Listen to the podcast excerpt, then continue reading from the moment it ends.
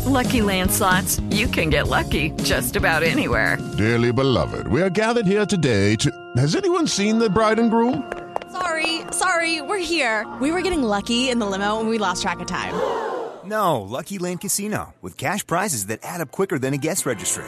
In that case, I pronounce you lucky. Play for free at LuckyLandSlots.com. Daily bonuses are waiting. No purchase necessary. Void were prohibited by law. 18 plus. Terms and conditions apply. See website for details. Okay, round two. Name something that's not boring. A laundry. Ooh, a book club. Computer solitaire. Huh?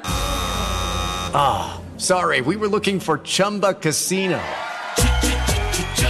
That's right. ChumbaCasino.com has over 100 casino style games. Join today and play for free for your chance to redeem some serious prizes. ChumbaCasino.com. No purchase necessary. Full prohibited by law. 18 plus terms and conditions apply. See website for details. Okay, round two. Name something that's not boring. A laundry? Ooh, a book club. Computer solitaire. Huh? Ah, oh, sorry. We were looking for Chumba Casino. That's right. ChumbaCasino.com has over 100 casino style games. Join today and play for free for your chance to redeem some serious prizes. ChumbaCasino.com. No purchase necessary. Full prohibited by law. 18 plus terms and conditions apply. See website for details. Lucky Land Casino asking people what's the weirdest place you've gotten lucky? Lucky? In line at the deli, I guess? Aha, in my dentist's office. More than once, actually. Do I have to say? Yes, you do. In the car before my kids' PTA meeting. Really? Yes. Excuse me, what's the weirdest place you've gotten lucky? I never win and tell. Well, there you have it. You can get lucky anywhere playing at LuckyLandSlots.com. Play for free right now. Are you feeling lucky? No purchase necessary. Void where prohibited by law. 18 plus. Terms and conditions apply. See website for details. With Lucky Land slots, you can get lucky just about anywhere. Dearly beloved, we are gathered here today to. Has anyone seen the bride and groom? Sorry, sorry, we're here. We were getting lucky in the limo and we lost track of time. No, Lucky Land Casino, with cash prizes that add up quicker than a guest registry. In that case, I pronounce you lucky. Play for free at LuckyLandSlots.com. Daily bonuses are waiting. No purchase necessary. Void were prohibited by law. 18 plus. Terms and conditions apply. See website for details. Hello, everyone. Welcome to I Don't Know About That silent podcast coverage of Survivor 42. Today, we are going to be covering episode nine, which I believe is a bit of a game changer for how we discuss identity in our favorite show. I'm your host, Gia Worthy, and tonight I am joined by an elite panel of silent podcasters to discuss this incredibly important episode. Our first guest is a proud Black spokeswoman who advocates for Black issues in Canada. Her other passions include all things reality TV, as you can learn about while she is currently covering Big Brother Canada. We are honored to have Josie in our presence tonight. Hi, Josie. Thank you Hi, so much Gia. for coming. Oh my God. This was great. I have to say, uh, this was partially brought on because you said directly that you would love to discuss this episode. And I am so grateful that you did because mm-hmm. this is how we got this group together. And I think mm-hmm. for an episode that I believe is vital to what Silent Podcast does as a foundation, as a unit. Like, this mm-hmm. is a great time for us to get together and discuss important issues like this, especially in what unites us our love of reality TV. Mm-hmm.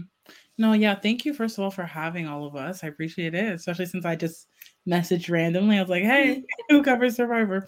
Uh, but yeah, I'm really excited. I think this uh, episode talked about a lot of different things like aside from even the important conversations even the gameplay and what i see to come also is very exciting obviously i love reality tv so i love con- mm-hmm. having these conversations and so i'm excited to dive into the gameplay but also the importance of um, you know identity and diversity within um, games such as Survivor. So thank you again. Mm-hmm. And I'm really excited to talk to all of you amazing people.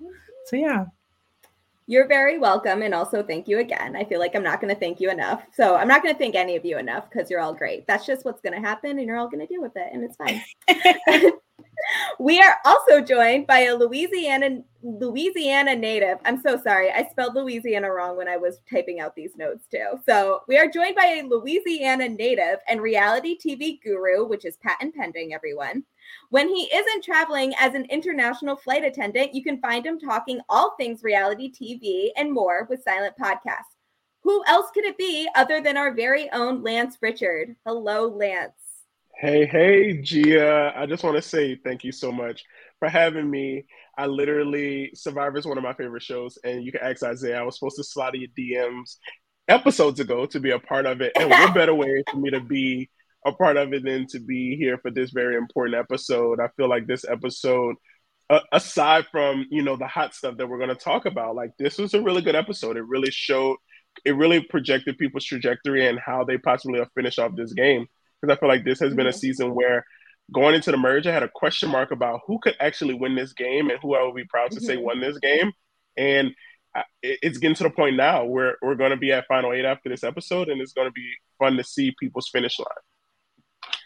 I'm really glad you brought that up because I have a lot of different feelings about Survivor 42's edit and how they're mm-hmm. they might be hinting on different wins, but or different pathways for players' potential wins, but I feel like it's a little more of a mystery than what we got in Survivor 41. So I'm really excited to discuss the really like the nitty gritty with all of you about kind of like what what our opinions are about the current state of like our the different contestants winning chances.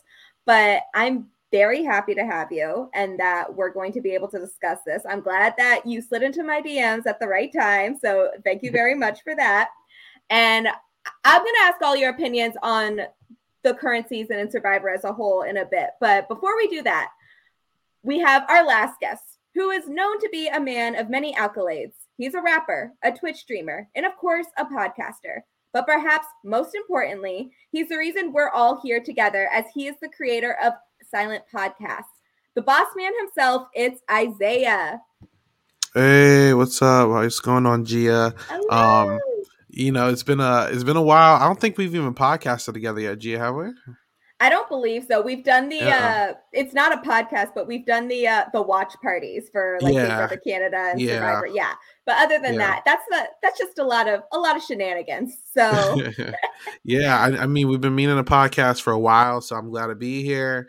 Um, you know, uh specifically over here at Silent Podcast, like I'm usually um in the hosting seat and it's not many times yeah. I'm in the in the panelist. So, you know, I'm excited to see how this goes. But um, you know, I'm I'm just excited to talk about this episode. A lot of good conversations, um, a lot of good insights over the week. I know um shout out to like Bryce Isaiah and Wendell's podcast. They, they uh put out a lot of good insights and everything. So um yeah, I'm I'm just ready to get started and I'm you know I'm I'm excited to see how you how you do this. Thank you. I'm very excited. I feel like this is actually I'm pretty sure this is my first time podcasting with all of you, but this is a really great episode to be our first podcast together. So this is quite a treat for me. Before we get into Survivor 42, I kind of am curious, you know, what are who are your favorite survivor players i talk a lot about how you know like my connection to the show i grew up with survivor survivor fiji in particular means a lot to me and a couple other survivor players uh, outside of fiji and that kind of was important to me and uh, how I grew up. But I'm very curious. We've had a lot of different survivor experiences um, with our guests throughout um, the time that I don't know about that has been a show. But what are your respective survivor journeys? And do you have any standout favorites over this over 40 season uh, franchise? I know that feels like I'm asking for a lot, and I kind of am no, you're good. I mean, I, I can start it off. Um, I mean, I'm primarily like a Big Brother fan, so I, I got around. I got into Survivor around um whatever season Caramoan. That's uh mm-hmm. the one Cochran one, and I kind of stuck around since then. Had a really good time with it. You know, um, I'm, I'm a, I was a big Jeremy Collins fan. Um, I really liked Wendell. Uh, I really did enjoy Tasha. I enjoyed um uh, Natalie. I, there's there's a lot of people who I just enjoyed watching over the years, and it's just been a really fun time. And and this season specifically, um, in comparison in comparison to last season, um, with you know post COVID and everything. This was definitely the more upbeat season, a lot more going on. So I, you know, I'm I'm really having a fun time with it. Uh, I can say this season alone, like the people who I've been like rooting for, like usual like all the black people so like uh Rocksroy uh Chanelle unfortunately they're out but uh mary andrea uh, i would love to see them succeed um yeah i mean that, that's about it you know i yeah i i have my opinions of who i think is gonna win but i'll Mhm. save that for for a little bit later but uh, Yes. that's it for me Honestly, the fact that Caramoan was your first season and you stuck around after that is quite impressive. So, a Yeah. true Survivor fan there. halfway at that i was like oh do i really want to watch this It got bet. It got up. It went upward from there. But yeah, it's a hard season to start with. I got very lucky. It started with Vanuatu, which I think is just overall a very fun season. yeah yeah. And uh also we had some Vanuatu elite like Scout Cloud Lee and Eliza Orlins comment on this episode. So what a great, you know, what a great full circle moment with that. But uh Lance, what about your survivor journey?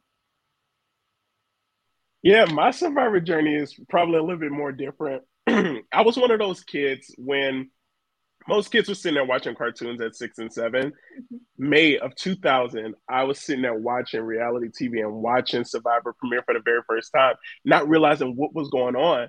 And I fell in love watching Richard Hatch, watching the relationships with Sue Hawk, and even seeing the first ever like black players like Ramona and Gervase really made me be like, okay, I can see myself doing this. And as I got older, I just fell in love with it more and more, seeing the development of different people play the game and how people adapted their different strategies. And I'm someone who's able to analyze like old school Survivor and new Mhm. school Survivor. And it's just been really fun for me to dive in. Like some of my favorite players are, of course, you got like the Jeremy Collins, the Wendells, but one of my favorite players um, is Tyson. I also feel like my Survivor spirit animal is Davie with a little bit of Deshawn because I wear my emotions on my sleeve. And if a girl was reincarnated into who I am as I play Survivor, it would be Michaela Bradshaw because I'm going to speak my mind and say what I want. And it probably will bite me in the butt and cause me to be voted out.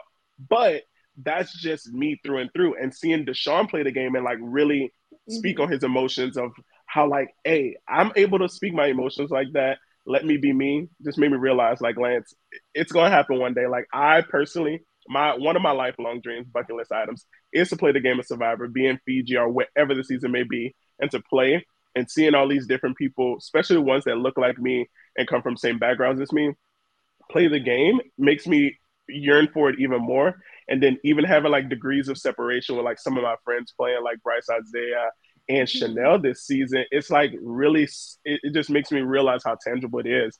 And um yeah, my, my survivor love has been from the very beginning, May of 2000, and it's just been fun to, to watch the trajectory. Lance, I'm going to propose something to you, and I'm going to see see how you think, uh, what your thoughts are on this. Do you think you could be the first messy black player to win Survivor? Because I feel like you know, like you want to, you say you want to, you know, be you you want to like you're going to wear your emotions on your sleeve. You're going to be like, you know, calling people out. You might get voted out for it, but like Mhm. I that doesn't really seem to be the MO for our black survivor winners. I'm wondering, do you think you could do it? I I know I could do it, but because let me give you a little insight. Practice makes perfect, and they have a whole community outside of actual Survivor where they play. It's called LRG's live reality games, and I've played Survivor games, and I've played Big Brother games, and I implemented those strategies. It's like I know that I could, I know when to say it and when to shut up, but at the same time, I know to be unauthentically me. Like I participated in a series called Survivor Real for season 4 Mhm. only black person on the cast, and was able to be the first ever unanimous winner of that series. Yes. So get out there, like fans of Survivor. If you want to, you know, dip your toe in it into it before you ever step foot on that island, look out for the live reality gaming mm-hmm. community. It will get you, you know, get your feet wet and show you how you will play the game, so you can make those mistakes now instead of making those mistakes when a million dollars is on the line. Yes, I love it. I would love to see you play Survivor. Please send us over any links that you have of you playing like live reality games because I would watch every second of it. And yeah, um, any petition that I need to sign to get Lance onto uh Survivor 40, 45, 46, I will sign Start it. immediately. Start it, y'all. Start, Start- it. Get your we boy are there. starting the trend. I am all for it. And yeah, let's make history, guys. Let's make history happen. I'm very excited. Yeah. All right. Um, then Josie, what about you? What is your survivor journey? Um, I'm kind of similar to I feel like my story is a mix of both Lance and Isaiah.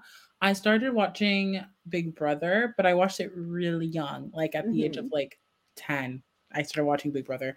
So while everyone else was watching cartoons, you know, I was I was going to the Disney Channel. Once it was 8 p.m., I would tune in and watch my shows. So um, I was a really big uh, Big Brother fan, um, and so I was looking for a show that was similar to it, and I just stumbled across um, Survivor, and so I've been watching it ever since. I believe my first season was Philippines, but I could be wrong.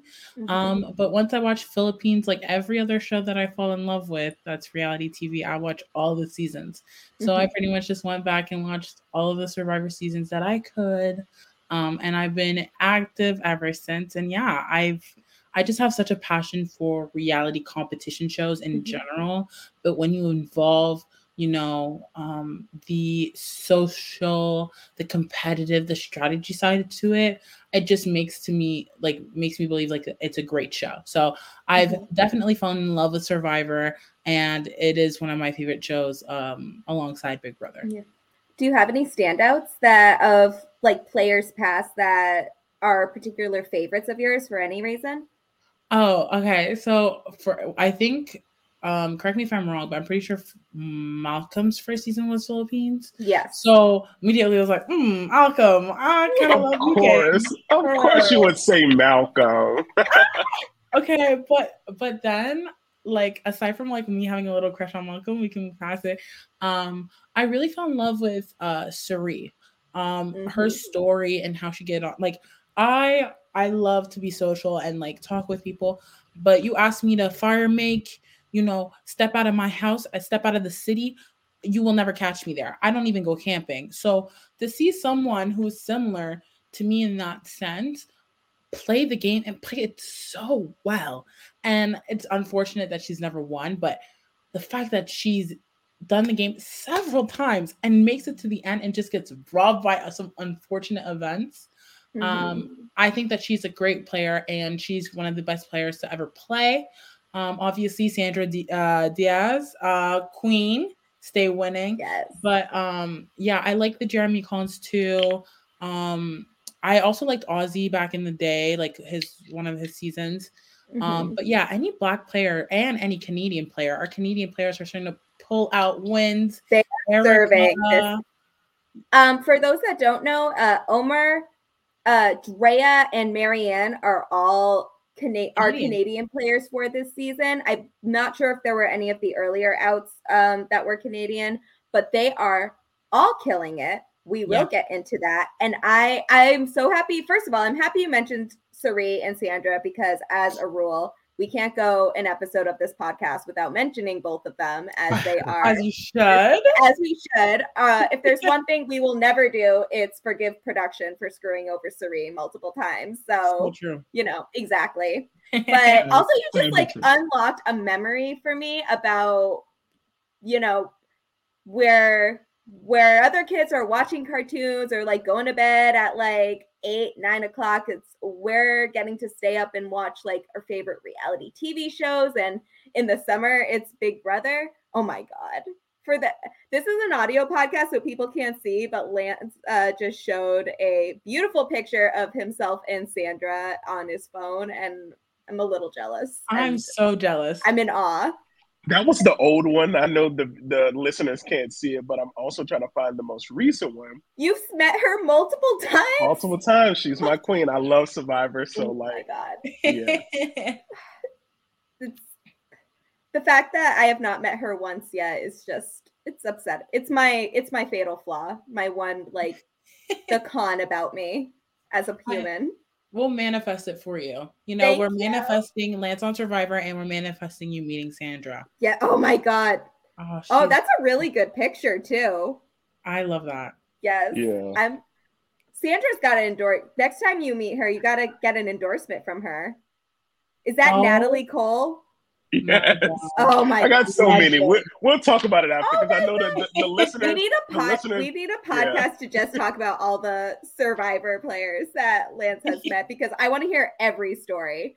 Gotcha. But so you did, yeah. But you all kind of unlocked a memory for me about like wake, like staying up and watching my favorite reality shows when other kids were watching like Disney or cartoons and things like that. And I do love my cartoons, but I was like uh, for like the 10, 11, 12 year old like obsessed with like what was happening in the latest reality TV competition show in particular. So that was kind of like my jam and I feel like that's a very specific niche of uh growing up experience that not a lot of people outside of this community can fully understand kind of I want to I'll say like the magic behind it. And I'm really glad, Lance, that you mentioned Borneo as well, because uh, I did a thread earlier this week at the end of the episode, basically kind of highlighting the different Black alliances and partnerships that have happened throughout the 40 plus seasons of Survivor. And obviously, I probably missed a few, but the first was Gervase and Ramona. And I think that they are even with that first season, it's really important to recognize how far we've come and the fact that the Survivor Diversity Campaign and the the new diversity initiatives that we are getting from this from this um pot uh from these new seasons are the work of these black players that really only had each other in a lot of these instances or only had one other player or if any players to really understand what it's like to be one of the few black players in their season. And i i don't say it enough but it it needs to be recognized more that like where we are today is because of these black players and often some of the harsh realities that they had to face being putting themselves out there as part of the show. So always give my props to the black players that came before us and the fact that we get episodes like this is because of them. And I'm very honored that to be talking with all of you about this season and very happy that we have such a rich knowledge between the four of us about Survivor and their black players. So I'm very excited to move forward with this. With Survivor 42, what are your thoughts on it? What are we how do we feel about Survivor 42 so far? What are our general thoughts about everything this season. There's going to be a lot of direct comparisons to 41 because the formats are so similar. There are the two seasons with the diversity initiatives at play. So I'm sure there are going to be some comparisons, but how are we feeling about it? Yeah, I mean, with me, I can I can easily say that uh, I, I said a little bit earlier, but like I'm really enjoying how hard this this cast is willing to play.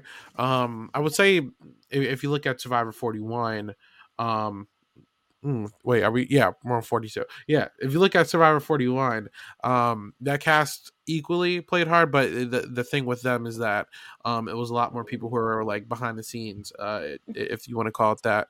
And you know, you had a few people like your Chantels and your Ricards, um, and, and people like that who are willing to be more out there. But um, if you look at this cast, um, a lot more players here. Uh, I feel like Shan and Ricard and all those people would actually thrive a lot more over here because this is full of uh, a lot more extroverted players, more in your face, right up front. Um, not many b- back behind the scenes, and the ones who kind of were behind the scenes kind of went out a little early. I mean, even Chanelle, if you look at her, she was definitely one of those behind the scenes players. So um, it's interesting uh, just to see like the difference when they put the players in cast and just to see like the outcomes. Um, I I'm I'm really in like there's a lot. I'm not even going to say there's like a, a certain people in charge. Like it's a lot of back and forth. Like the people who do get to the top, they kind of fall from grace very quickly. Um, so I I'm very curious to see how it ends. Like I said, I have a, a suspicion of what direction is going to go in, but um, it's been very interesting to watch and it's keeping me coming back every week. Yeah, kind of like for me, like um, I would have to agree with disagree agree with Isaiah to a point, but disagree to a point that like I think Shannon and Ricard would have got eaten up this season because they would have tried to control too much, and it probably would have honestly, you know, rubbed people the wrong way. Look how they took, you know, how they don't like rocks talking to them a certain way or things of that nature. As soon as someone feels like they're too much in control, are running it. And we know Shan basically, based on last season, was basically the female rock. Like she wanted things her way or the highway. And I think it would have been a demise for her. She wouldn't have made it as deep. But um, I will say this season has definitely kept me more on my toes. 42, this cast had so many likable people that it was easy for me to gain multiple favorites. Where, like, if someone goes home, I still have a couple other people to cheer for. And even up into this final eight scenario after this episode, I'm really, really, really, really loving a lot of people in the game as well as a lot of people that's out. Um, it's been a whirlwind. I've enjoyed it. I love you know, it was certain parts in the beginning I was like, oh child, they they they giving Tori this type of edit. Are they making you know, I was so scared that it was gonna have Drea edited as, you know, a very like stern, you know, you know, passive aggressive woman, kind of like Alicia Calloway, because Alicia Calloway was one of one woman that I like idolized in Survivor. I, that was like my first Survivor crush. And I felt that they was almost gonna paint Drea in that same way, like strong and stuff like that. Um, this season has kept me on my toes and it kept me wanting to like a lot of people. I've been loving the gameplay, and you've been seeing bits and pieces of different people be, get their star moments. Like now, it's Omar's time to shine. When we had the high shine point, we had the mics. We had we had moments where, like you know, Drea was Survivor Rich. We had people have their moments, and of course, we have seen Maryanne thrive throughout this season, seeing her most aggravated moments to her most like loving moments that make you want to just tear up and cry. So I've been enjoying this season, and it, it's so many people I'm rooting for, and I can't wait to talk about who like I think gonna take home the crown this year. Um, I am kind of like on a similar boat. I think what's really interesting about this season in particular is that like it, from where we are now to the beginning, I feel like it's always been exciting. You know, like sometimes um gameplay can be a little slow or predictable. And like I believe Jenny, who was like our our fourth boot, they went to like almost rocks like to that point. It's always been exciting. It's always been like what's gonna happen next. And I do think that a lot of the players this season, I see myself in a lot of different people for once. I feel like you kind of see one person and you're like, oh, that's the person that the token person or the person like if I got casted, this would be my archetype. But this season, I've related to several different people. I've related to Lydia. I've related to Miriam, Drea, like all these different players, um, even like Omar and stuff like that. And seeing these players be so into the game, like I feel like I understand a lot of people's perspective, and I like that there's a fight for power I feel like last time it was kind of like we're gonna let these people walk all over us, or maybe it was even a part of the edit's fault. Um, whereas this season, I don't feel that way. I feel like anyone and everyone can have a chance of winning. Um, and we haven't seen like a predictable thing. I think we'll talk about this a little bit later, but I assumed during merge that Jonathan was going to win everything coming into it. And Tori came in and just kept winning. So, you know, it's very unpredictable. There's been new twists um, that like the red hand or um, the first competition when they all had to get dirty and put blood and look a mess. like all of those fun elements that make the game entertaining and new and fresh. And that's why Survivor's also been here this whole time. It's been 22 years, you know? So the fact that it's fun and fresh and I see myself and more people and I'm really into the gameplay and the everything in between. I'm yeah, 42 is becoming uh, easily like this last episode was my favorite episode probably ever and it could easily be one of my top seasons for sure depending on who wins i'm really excited to see how this end game uh, falls out you know see how how everything accumulates and i'm really glad that we're getting into seeing kind of what how hard everyone's worked and whether that's going to pay off or whether it's going to blow up right in their faces. I think for this season, almost like it feels like we had a more calculated cast in 41, which is why we got a lot more subtle moves. A lot of players didn't do shot in the dark. Um, but whereas this season, it feels like the cast really is not afraid to just go for it, whether it screws up their game or it makes it help them all for the better. I really enjoy that. It makes for a much messier season in terms of their strategic exceedance, uh, their strategic decisions, but it is more entertaining to the audience. You know, it's not don't have to rely on subtlety as much to kind of connect all the pieces, but I'm loving it. I think it's excellent. And honestly, we get our first piece of uh, messiness in the, of the episode in this, like the very first few minutes of this season, because we have Romeo coming back from camp, pretending everything's fine. He understands that he got votes and there's no ill will. Cut right to confessional. And he's like, I fucking hate these people. And like, honestly, Romeo, I feel you. I'm sure this man is exhausted. He does not want to be around these people. It's so clear he's on the outs at this point, And I felt his frustration through the camera. But there wasn't, that wasn't the only piece of drama from this segment because Hai is pissed at the fact that he got a vote thrown his way. And we find out that the reason is because Ro- Hai wanted a perfect game. He didn't want to get any votes cast against him. And Romeo voted for him specifically because he knew it would piss him off that he had a vote cast against him. I love it. I'm obsessed with this. And it worked because Hai is clearly pissed off about the fact that Romeo voted for him. It makes a big deal about it at camp. Will this blow up in Hai's face? And how incredible was this? Did everyone else love this moment as much as I did? Um, I watch reality TV to see the mess. I don't like yes. mess in my life, but I love watching mess. And I love seeing the girls get into it. Like I just love the it. gays are fighting. like, for me, it was like really enjoyable. I do think that you know Romeo has a little bit more of a right to be upset but the way he went about, I think, was way better than what Hai did. I do think that what Hai did is gonna put him in some hot water. Obviously, we're gonna talk about the rest of the like episode and like what happened, but I really don't think is in a really good position already. He set himself up not well in the beginning of the episode, and I think at the end of the episode he didn't set himself well at all. So I do think that it's uh trouble for Hai in the future. But yeah, like you have to adapt to the game. Like you want something, well, guess what? Odds are it's not going to happen. You know, you never know with the game of Survivor what's going to happen. So yeah, I understand wanting a perfect um no votes against you, but what are the odds of that? You this Survivor knowing the fact that they haven't seen 41 and this is a new age of Survivor, you don't know what you're going to get. So I don't want to say manage your expectations, but like manage your expectations. Um, you have to adapt and you have to move forward. So don't blow up on camp because you got one vote. You were not at risk for going home.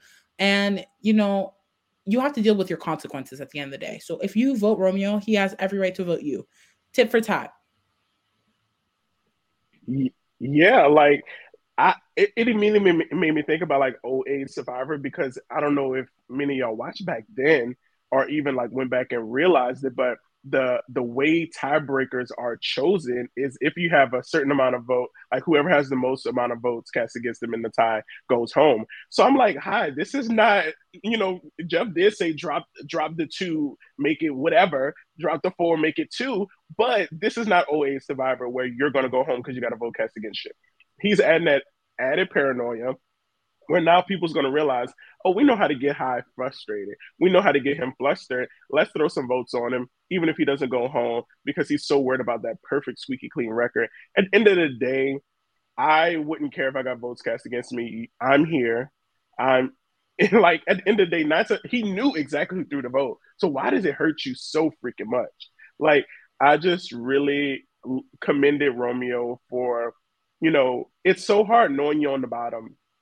It's hard knowing you're on the bottom, knowing that it just took a flip of a coin for them to choose Chanelle or me and for me to be there. Yeah, to their face, I'm going to choose the high road. But now it's time. Now I think Romeo needs to find his footing and find his ground and start looking at everyone else who's um the outlier players and maybe formulate something because Romeo has so much potential, but I feel like so many bad things have happened to him. Like some of his closest allies, like Drea, like when merge happened, just threw him to the wayside and stuff like that. Where he was like, his whole package was like his piece was about Drea and how he loves working with like strong women, etc.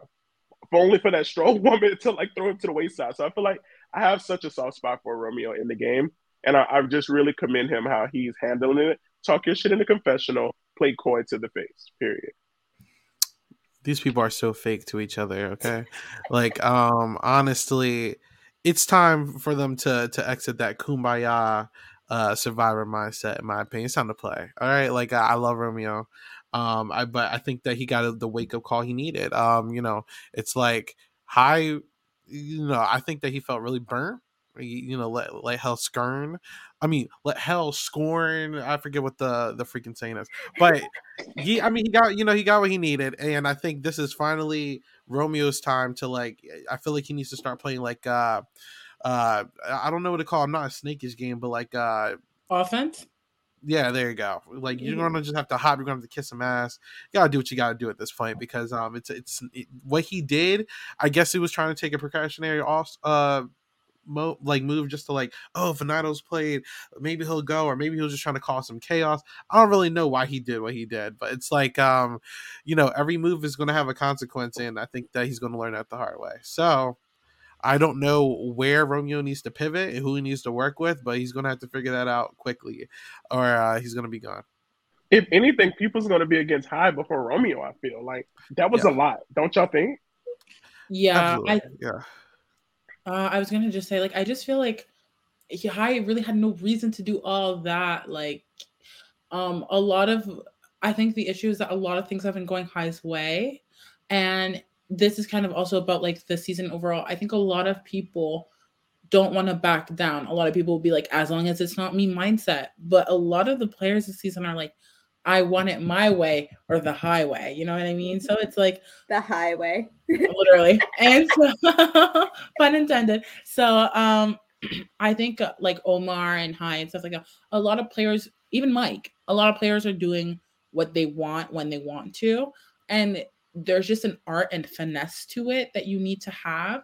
But when you have blowups like that, like it's not gonna help your agenda because people are like, Well, I seen your behavior last time, things didn't go your way. Can you keep it under wraps? Like all that. So I think overall just like he didn't i didn't think he i don't think he thought long term he thought i need instant gratification this is how i feel so i'm going to say it but like lance said like keep it coy and do it in the like confessionals that's the whole point of confessionals like talk your shit there but then kiss ass and be like oh my god it's okay and work on that relationship with romeo you know what i mean instead Mhm. of doing all that Truly, Romeo is perfect the way he is. I hope he continues to talk his shit in the confessionals because I love it. And bring back petty votes. Why why does every vote need to be perfect? I really wish they would continue to do these petty votes because I'm obsessed with them and I think they're hilarious.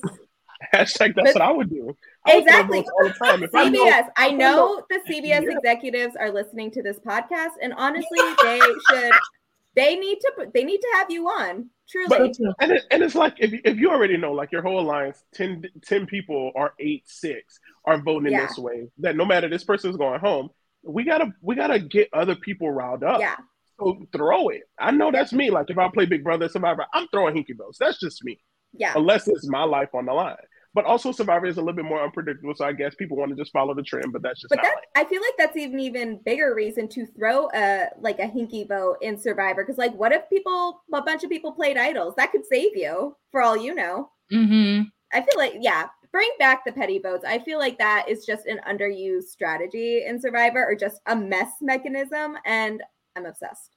One thing that was brought back this season, a relic, if you will, that I hope never comes up again, is an all male alliance. Which, as much as I love Rocksroy, uh, he proposes the fact that like the strong guys in the alliance need to band together and create a new alliance because they're you know they outnumber the women that are in the tribe right now and he wants to do something that will give him a little more uh, of a strategic edge he wants to start talking game with other players and so he goes to the guys and then of course uh jonathan and mike are sh- uh, all for this which i know is incredibly shocking to everyone that has seen this season so far and Omar and Hai are very much not for this plan. And I just need to share, like, I don't think I laughed harder this episode than with um, Omar's confessional here, where he says, You think I'm going to have an equal chance of winning immunity as Jonathan and Mike at Final Five? Are you insane? So I'm obsessed with that. I love Omar so far. And this guy. So this guy's alliance is kind of dead before it even started, but Rox, Jonathan, and uh, Mike are all for it. Like I don't know. Like for me, I feel like this goes back to you know when if you really think about like Rox's game, I love Rox as a person, but he just doesn't have like the strategic and social awareness that honestly a better alliance that he could have proposed. His girl yeah. Drea, Mike's girl Lindsay, and Jonathan could pull in um Maryanne with that, you know, that old, you know, their original tribes. Get them three, you and Drea, Mike, you know, like it, it, it could if you wanted you, Jonathan, and Mike, y'all could have still made Final Three together.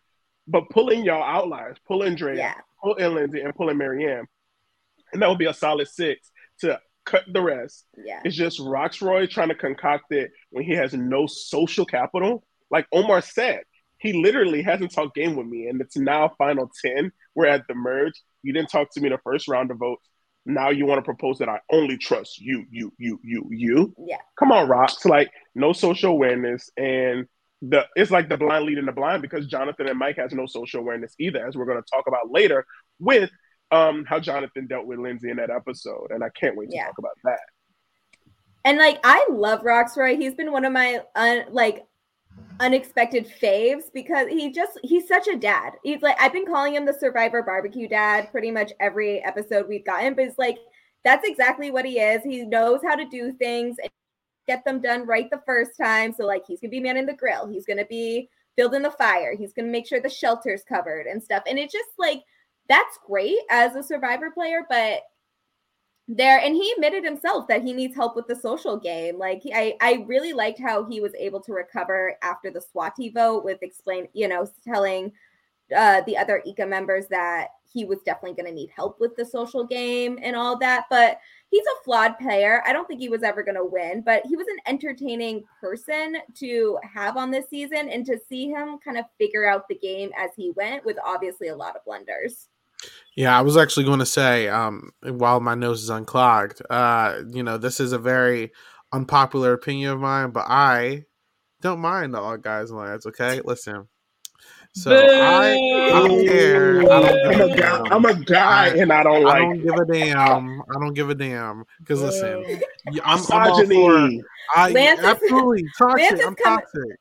Let's let Lance and Isaiah play on the same Survivor season. Just see how misogyny.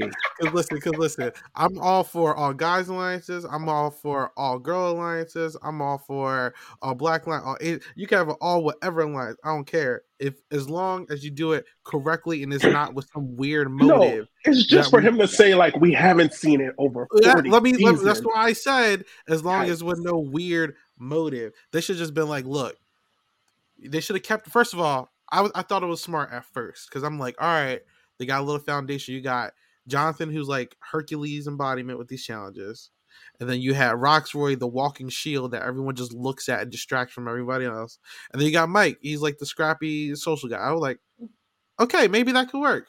Mm-hmm. And then they just start throwing random people in there. I'm like, Omar, Hai, Roman. None of these people are going to want to do this. So I'm like, and strike one. They should have did what Lance was saying, where it's like, all right, this is the core, and then let's bring the outliers in, and they can be extra numbers. We see this in Big Brother all the time. It mm-hmm. always works, and it's why Big Brother's so boring, but it's effective. So it's like, all right, that's what you're supposed to do. But for some reason, Isaiah, keep it cute, keep it cute.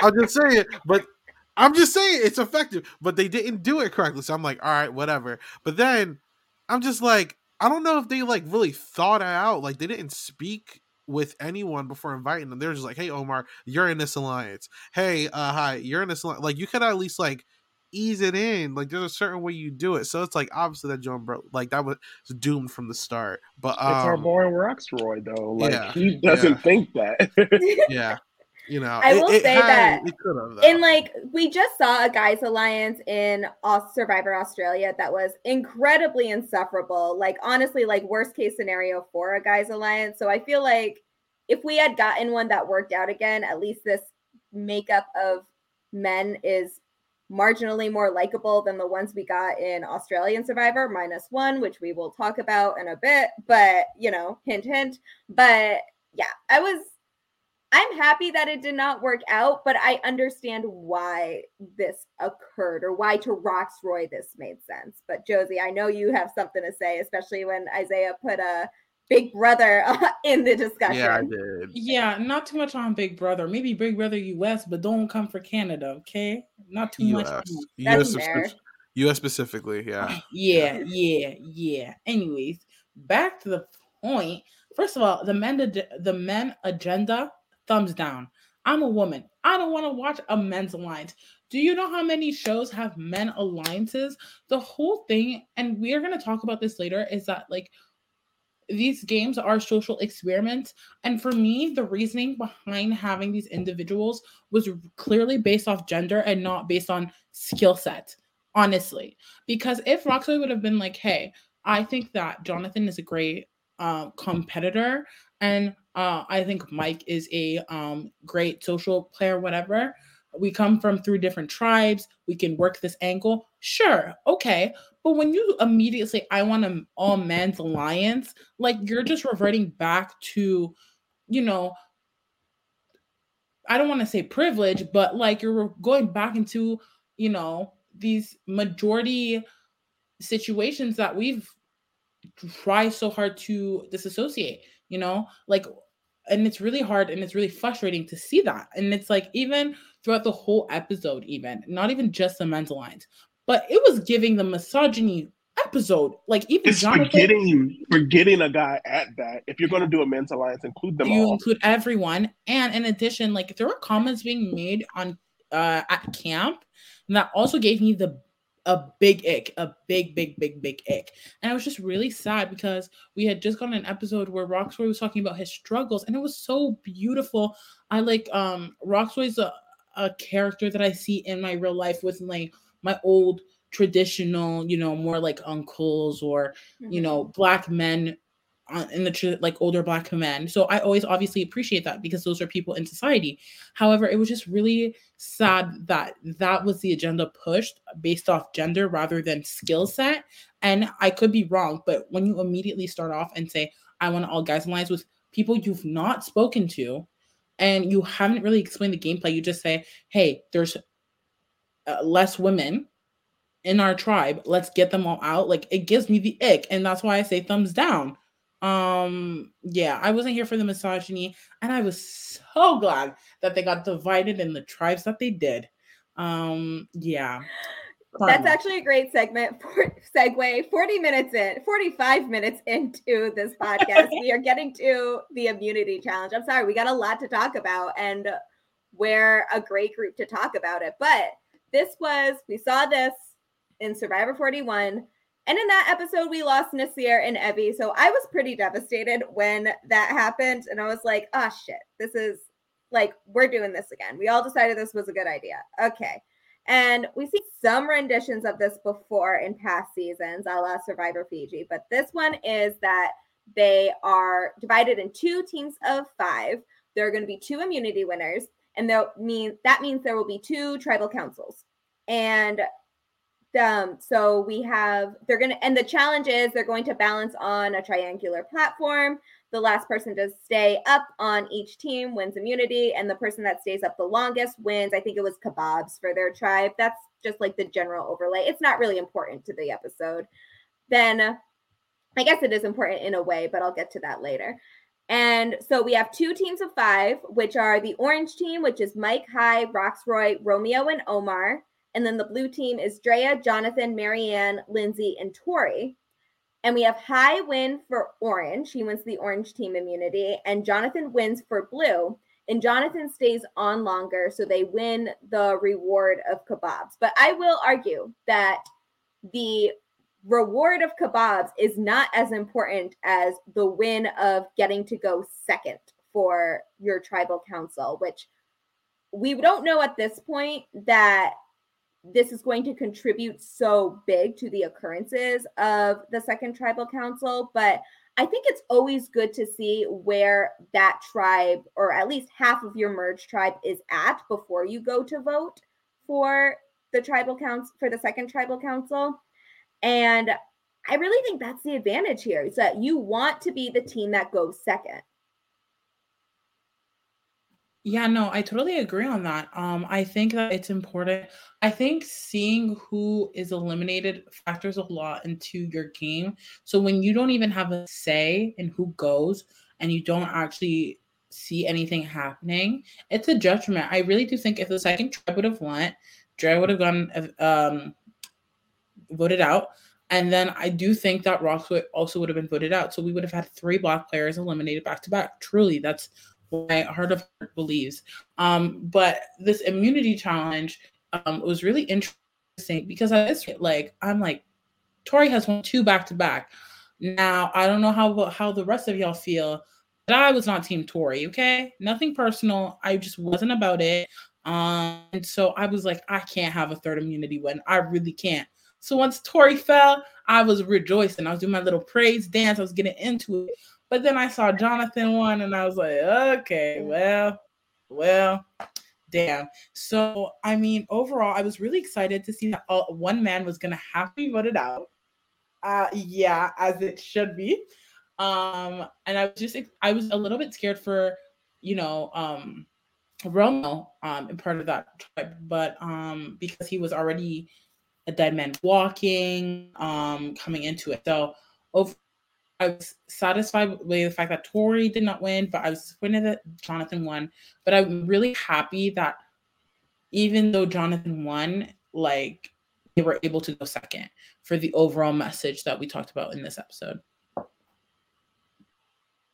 Yeah, the you know it's kind of interesting how like the, the challenges and everything work now that that the winning order is starting to def- like is this Gia, you can tell me if I'm wrong. Is this whole like uh split tribal thing like a staple now? Does this happen like every season or it doesn't it normally happen no. every season, okay. but it's been okay. I don't know if this will they've done it a few times before, but like in different renditions of it. Like they did yeah. the joint tribal council in Game Changers and right. in uh, Survivor Fiji, their merge episode was actually it was a 10 person merge and they divided them up into two random teams of five. But in yeah. that one, the one team was immune and then didn't go to tribal council at all. So then it was just like those five. It's like a worse version of what we have now. And, yeah, and, and, and, it's more so to the fact of you know this was the first year because they filmed seasons a back to back weeks apart. That this is the first year where they had to because of COVID protocol break it down to that many days, and it was yeah. just finding to me I think finding ways for it to work I think it's going to be a trend moving forward to the amount of days. But I think yeah. was, they were just trying to find a way to knock out as many people in those amount of days yeah. and still have a full cast. You know, that's a good point because I keep forgetting that it's 26 days now. It's yeah. just like it doesn't. I feel like it doesn't affect my overall viewing experience, so I, I just forget about it most of the time.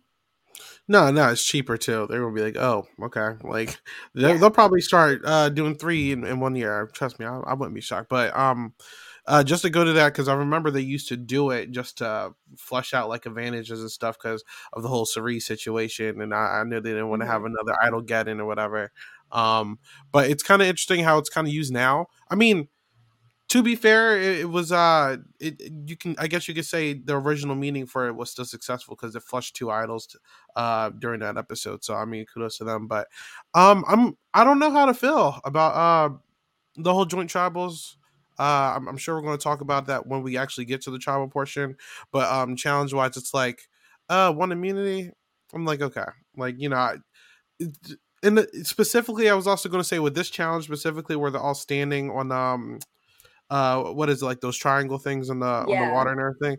I've also noticed with this one specifically, if the the weather conditions are horrible, it's like damn, like what, like people who usually do good like suck at this because yeah. because of the way it's I think the the whole immunity challenge, the immunity challenge itself is pretty uneventful. Like I went to get a snack or something, and then like two minutes later, half the tribe has fallen off. Like it's bound to three people at that point, and has already won immunity. So like the the orange tribe is decided within like a minute, a minute of their time, and like ten seconds of our viewing time is like we. I look away for a second, and Hai has immunity. Whereas the there was a little more intrigue with the blue team because it was between Jonathan and Lindsay. I really wanted Lindsay to pull it out here, but she did not, and Jonathan won, and he stayed on a little longer, so he got the reward. But otherwise, I didn't. At the time of watching, the immunity challenge wasn't anything particularly eventful to me, and I didn't even think too much about the tribe divisions at that point because it just felt so like it all happened so quickly. But then we get to I think if the orange team is the camp life we see first. And basically the story there is that the Romeo's a dead man walking. We know that he's probably going home, or at least like everything we know about this tribe. Everyone else is in the big alliance that Romeo seems to be the person to go. Romeo knows he's the person to go here. Um, so some people are having kind of a chill day, but then um, some people are having a chill day, but Omar realizes that it benefits him more to keep Romeo around over Rocksroy because Romeo is someone that is a closer ally to him. And this is someone that he can kind of shape to be the ally that he wants it to be. And he explains that Rocksroy is very set in his ways. He's very stubborn. This is not someone that he is going to be able to manipulate, is essentially what he is trying to say. And I think he knows at this point that Rocksroy's loyalties are not with him. So he brings up the point of to Romeo and Hai that they should blindside Rocksroy here. So that kind of and I felt like this was the way it was going to go, but I was I was very intrigued by this tribal council and the the focus we get on Omar here. Um, yeah. I'm just looking at this. Uh, real quick, I also want to say it was it was very interesting since it was half guys and half girls plus one, obviously. Mm-hmm. Um, this tribe, you know, they they really wanted to push this whole all guys agenda. Well, you got a tribe of all guys. So like, what are you going to do? Your here? final five of men. Yeah. Um. I I don't. I don't. I don't know how Rocksroy really kind of like like unless he finds an idol or anything. I mean, I don't know really how Rocksroy even comes out of this like alive at this point. I mean, um, the moment I saw the tribe division, I'm like, oh, Romeo, Omar, Hai. Yeah, I was like, either Rocksroy or Mike are out of here. And you know, um, I mean, did, did anyone else feel like uh, there was like a chance of him to even survive here? Because I didn't. Yeah, it, it, was honestly too good to be true. Yeah. The episode opens with the you know Rocksroy making the alliance, and you can see the blowback already. So when the tribes was divided, I mean, I saw it. I was like, oh, this is his swan song. Poor babes. Like maybe he might win immunity, and then for him to fall off ten seconds in, it's like it sucks. Because honestly, for me, if you break down, you know, you wanted me to be a guys in a guys alliance. Even me as a, as a gay man, like if you come to me like, oh, want to be in a guys alliance, rah, rah, rah, and then you forget one person, and then the one person that you forget is a gay male, it would turn a side eye at me as another gay male to be like, okay, so you're just using a couple of us to earn a number. So I immediately knew, like when it was Omar, Hai, and Romeo on the same tribe, Omar was getting his shining moment. He, we already been seeing a lot of strategy from him, like leading up to this, and for him to bust through and him to plant the seed to save Romeo and to mend the fences of Hai and Romeo was like kudos, Omar. That's what you're supposed to do. I love Rocksroy, but for me, I wanted to see the unpredictability and I wanted to see Romeo fight another day. Mm-hmm. You know, so it, it was really exciting for me to see for Omar to like plant those seeds and try to like mend those fences. And even with Romeo being even so scared, like that guy wanted me out. Like I, you know, like it's nothing I could do. Like it was showing a lot of like give up with Romeo, and it was kind of like, come on, Romeo, he's throwing you that olive branch. You need to take it and bring that over to Hai and like solidify that. And we ultimately saw the outcome of it when it got to tribal. Yeah, I um I really think that Omar is getting such a good edit overall. I think it's been a few episodes where we've seen him in this power position, kind of leading the charge. Um, I do think, however, um, you know, Rocksroy as a player to me is less threatening because of the lack of social capital um, mm-hmm. that he has. So for me, it's like the vote for Rocksroy, like I get it, like he annoys you at camp, but like I would rather have someone who annoys me at camp and win than you know get an easy person i'm putting that in quotation marks easy um out i think that i think out of the end of the day um Hai's going to suffer the most from this vote because he's now upset Mike, who is actually in a very good position socially. Um, I think it's important to know. I'm going to use Jeff's uh, favorite thing analogies when to take that driver's seat and when to take the passenger seat and when to listen to people around you. And I think that Hai has a lot of difficulty putting himself in the passenger seat and letting things ride naturally. Mm-hmm. And so I do think that we'll see these consequences. But overall, this was great for Romeo's game. It was great for Omar's game. I think uh, um, Romeo will accredit Omar a lot more than he will Hai, even though Hai did help him with the vote. Um, and I think that long term, Romeo is more in a uh, better position um, alongside Omar than um, you know Mike and Hai. But I do think that Mike is just an overall great player and has a good relationship with Omar. So you know, I think uh, mm-hmm. Hai better count his days. To be honest with you. Yeah, I really I really think this move, obviously this move this move benefits Romeo because otherwise it would have been him getting voted out.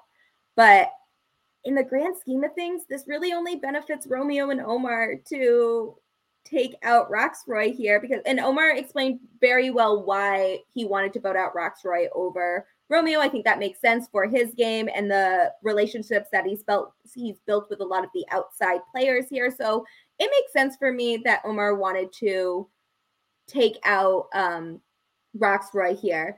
But I feel like Hai's a little trigger happy here and just wants to make a lot of blind sides. But Mike, I feel like Mike was right in his hesitancy of voting out Rocksroy here because he's talked about how the it makes them look untrustworthy. And Mike is kind of like he he showed some little old school tendencies about his loyalty to players and stuff too. So at first I was kind of like, okay, Mike, whatever, like you're not to win this fight anyway.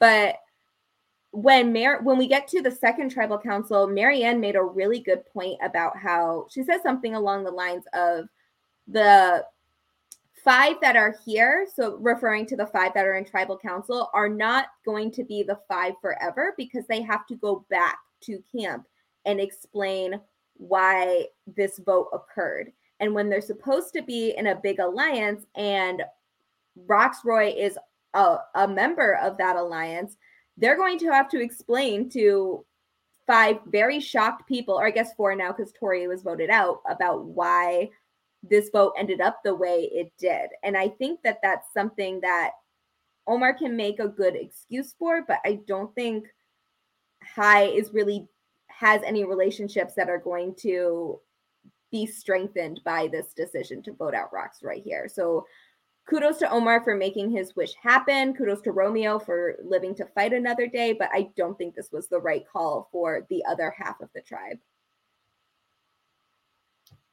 It's um no, oh. I I didn't. Th- oh, so sorry, my thing was on a mute. I didn't think so either because I think honestly this was this was just Romeo, obviously, uh, with the position Romeo's in, he's going to take whatever he has to take. Like he has to be a squirrely player at this mo at this point. So, um, you know, I think when you have players like Hai or or uh, uh, Rocksroy, whoever else is just going to keep throwing you offers just because they start getting a little greedy and power hungry. I mean, why not take them? I, I think he, uh, uh, perfect example, and obviously two completely separate games. But uh, if you look at Island of the Idols, Dean, um, I mean, he was at the bottom for like a majority of that season. Took literally whatever was given to him, and that's how he got to the end. So um, we've we've seen this a couple times with a couple players, and you just gotta you gotta grind to the end at that point. Yeah, and honestly, Romeo could use this like extension as a way to flip it. Now, when you go back with the other group that survived that tribal, he could literally find out. You know, you know, we even saw how Drea like this me, and and is playing a different type of game. If Romeo flip it a certain way and be like, "Oh, this was all Hai's doing," blah blah blah, it could literally put Romeo in a driver's seat or in an amazing position from being all the way at the bottom to being in a possible numbers alliance that could get him to a place where he could be in contention for the crown. I'd love to see it. I think that's a very good point, and I wonder. I'm wondering how. I don't want to call it luck because I think Romeo is a very smart player, even if he doesn't have a lot of power right now. But I'd like to see Romeo have a few more moves up his sleeve, and hopefully, this tribal council gave him a little more momentum because it seems like he was really kind of at his limit with a lot of players and clearly very exhausted from everything that has been happening. Yeah, it's. I mean, obviously, I think people are starting to get fatigued, um, Mhm. which is why. I mean, even outside of him, Hai, perfect example. One of those players who are very like uh careful with a lot of his, uh, like conversation and stuff. Like now he's having outbursts in front of people. I think this is just the point where people are just tired. I mean, you're just there for a long time. It's like it's time to. They're they're trying to go home. Um, you know, some of these people haven't eaten real food outside of rice in a while. You know, so I you know I completely get it. Uh, you know, it's good for us back at home watching on the TV show saying, ah, like, ah, why are they doing this as a stupid move? Ah, ah. we literally saw last season with Shan and, and Ricard like freaking out because of like freaking like mango or something. You know, like I, the smallest things are going to make these people tick at this point. I am very excited to see how that plays out because I I one of the things I really like about this season is that I don't fully know who's going to win. And I feel like there's a couple players that I could make a case for of the eight that are left that I don't think we had this many winter contenders in last season. And I and there are a lot of survivor seasons where it really feels like it's only between two or three people. And I feel like there we have a lot more options here. And I like that. I like that we have a lot of options. Did anyone want to say anything else about the orange team? Um because we really like i feel like the tribal council was pretty cut and dry. We we all had a feeling that rocksroy was going here and he got voted out unanimously. Um i feel like we can just go right to blue if everyone's Yeah. good with that. All right. yeah. blue team. There's a lot more mess here. So jonathan is safe and he feels like this is the time for him to make a move and he wants to flush an idol and his idol that he wants to flush is drea's now y'all i just need to uh-huh. like this plan is so dumb. The logic is flawed. It is like flawed as flawed as a plan could be. It is dumb dumb dumb. And let me tell you why it's dumb. So in jonathan's mind the way to flush drea's idol is to tell drea to vote for maryanne because they are going to flush maryanne's idol and then he tells Maryanne that she is going to be the decoy with the explanation that they are going to flush an idol. And in reality, they're going to flush Drea's idol. And this is kind of the game that he's playing with it. And he brings it to Lindsay, and uh, Maryanne brings it to Tori. So, like, everyone else is aware that Drea is supposed to be the vote tonight, and they're going to flush her idol. Now, in what world does Jonathan not think through the idea that if the logic behind this decision is that they're flushing idols, that the two idol holders would not be setting off alarms in their head about the fact that if they are looking for idol holders to get voted out, why would I not be someone that is on in the discussion for who they are voting out? That's the first issue with this. The second is what was brought up to that Lindsay brought up to Jonathan that he completely dismisses is that if Drea does play her idol and the only other vote is for Maryanne, they lose a valuable ally and her idol and her extra vote that she has said several times she would use to help the Taku Four, which is them. So I cannot begin to, and he does not get this. He's like mad at the fact that Lindsay points out how stupid this idea is. And I can't. I cannot. Someone take someone someone come in with their thoughts on this because it's just so dumb for Yeah. no reason. I can't believe this man got a hero edit for like eight other episodes. He's and, an and idiot. and that's what goes to show you about um you know how they can literally edit people how they want them to look to the world because literally that just showed a little piece of what we saw later from jonathan when not giving lindsay the the, the chance to even explain it and lindsay has to sit in that moment and say oh i'm sorry no you're you don't have to be sorry babe everything you're saying is valid at the end of the day, if you were such the strategic mastermind, all you had to do was say the vote is either Tori or Drea, and then keeps Maryanne in the game and her idols. And that's also where I got a little like PO'd a little bit with Maryanne, like post tribal, like before I saw the tribal stuff. She was just so complacent with him saying she's the outlier vote. If someone is telling me that they're telling the person that I'm the outlier vote, and I know that person has an idol, why would I just be like, okay, yeah, and then when Lindsay tried to break it down, for him to not even like you're pissing me off. You're like you're making me so upset. Like you're like, dude, what are you talking about? Like Lindsay said, you are not strategic. You've been playing this game that you're just gonna, you know, everyone's gonna need you. It gets a point in the game where we don't care about what you offer to the tribe. I'm looking for my way to win. I could starve for 10 more days. You could go. So like it just really showed a little piece of Jonathan of me that, you know, like I was I literally texted my mom this. I was like, huh, look at your favorite. Look how look how he came across this episode.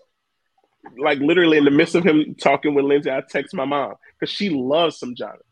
And like I, I don't know, it just really grind my gears. I'll let someone else pitch in on it. But Lindsay showed how how how strategic and how sociable she is at that point that we haven't saw much of, to be honest. Yeah, I, I mean, looking at this, I mean, you first of all, the edit heavily favored him for a while. I mean, you saw Jeff talking about, "Oh, you're one of the best competitors we've seen in a long." Like it was like very early when he started talking about that. So they there was they favored Jonathan for a while, which is fine, no issue whatsoever. Um, he, he's good at competitions and all that. But that being said, though, um, you know, I. First of all, I think his issue is that he wasn't straight up with his motives. I think he just really wanted to flush not only Drea's but Marianne's idols, um, and he didn't tell Lindsay that. I think if if he told Lindsay that, she would have tried to convince him not to, but I feel like she would at least at least been a little bit more open to it. I, like uh, Lindsay seems to be more uh, open to working with Jonathan than a lot of other people. So um, I don't think it was really straight up. But but outside of that, the correct move here is if you really just want to get rid of Drea's idol and Drea's idol only. Everyone tells Drea, "Oh, I heard that you're going home," and then you all blindside Tori while she flushes it that simple. But I don't know why he was like so stern on Maryanne getting votes, on Tori not getting voted out because she's untrustworthy. If she's untrustworthy, beautiful. Because then you tell her, hey, Dre is getting voted out. And then she'll go and tell Dre and she'll believe it even more. So it's like I don't you know, I don't get the reasoning behind not telling Tori, even though she's untrustworthy, which is a good reason to vote her out. Um, it, was very random. I, I didn't I didn't really understand his uh his mindset there.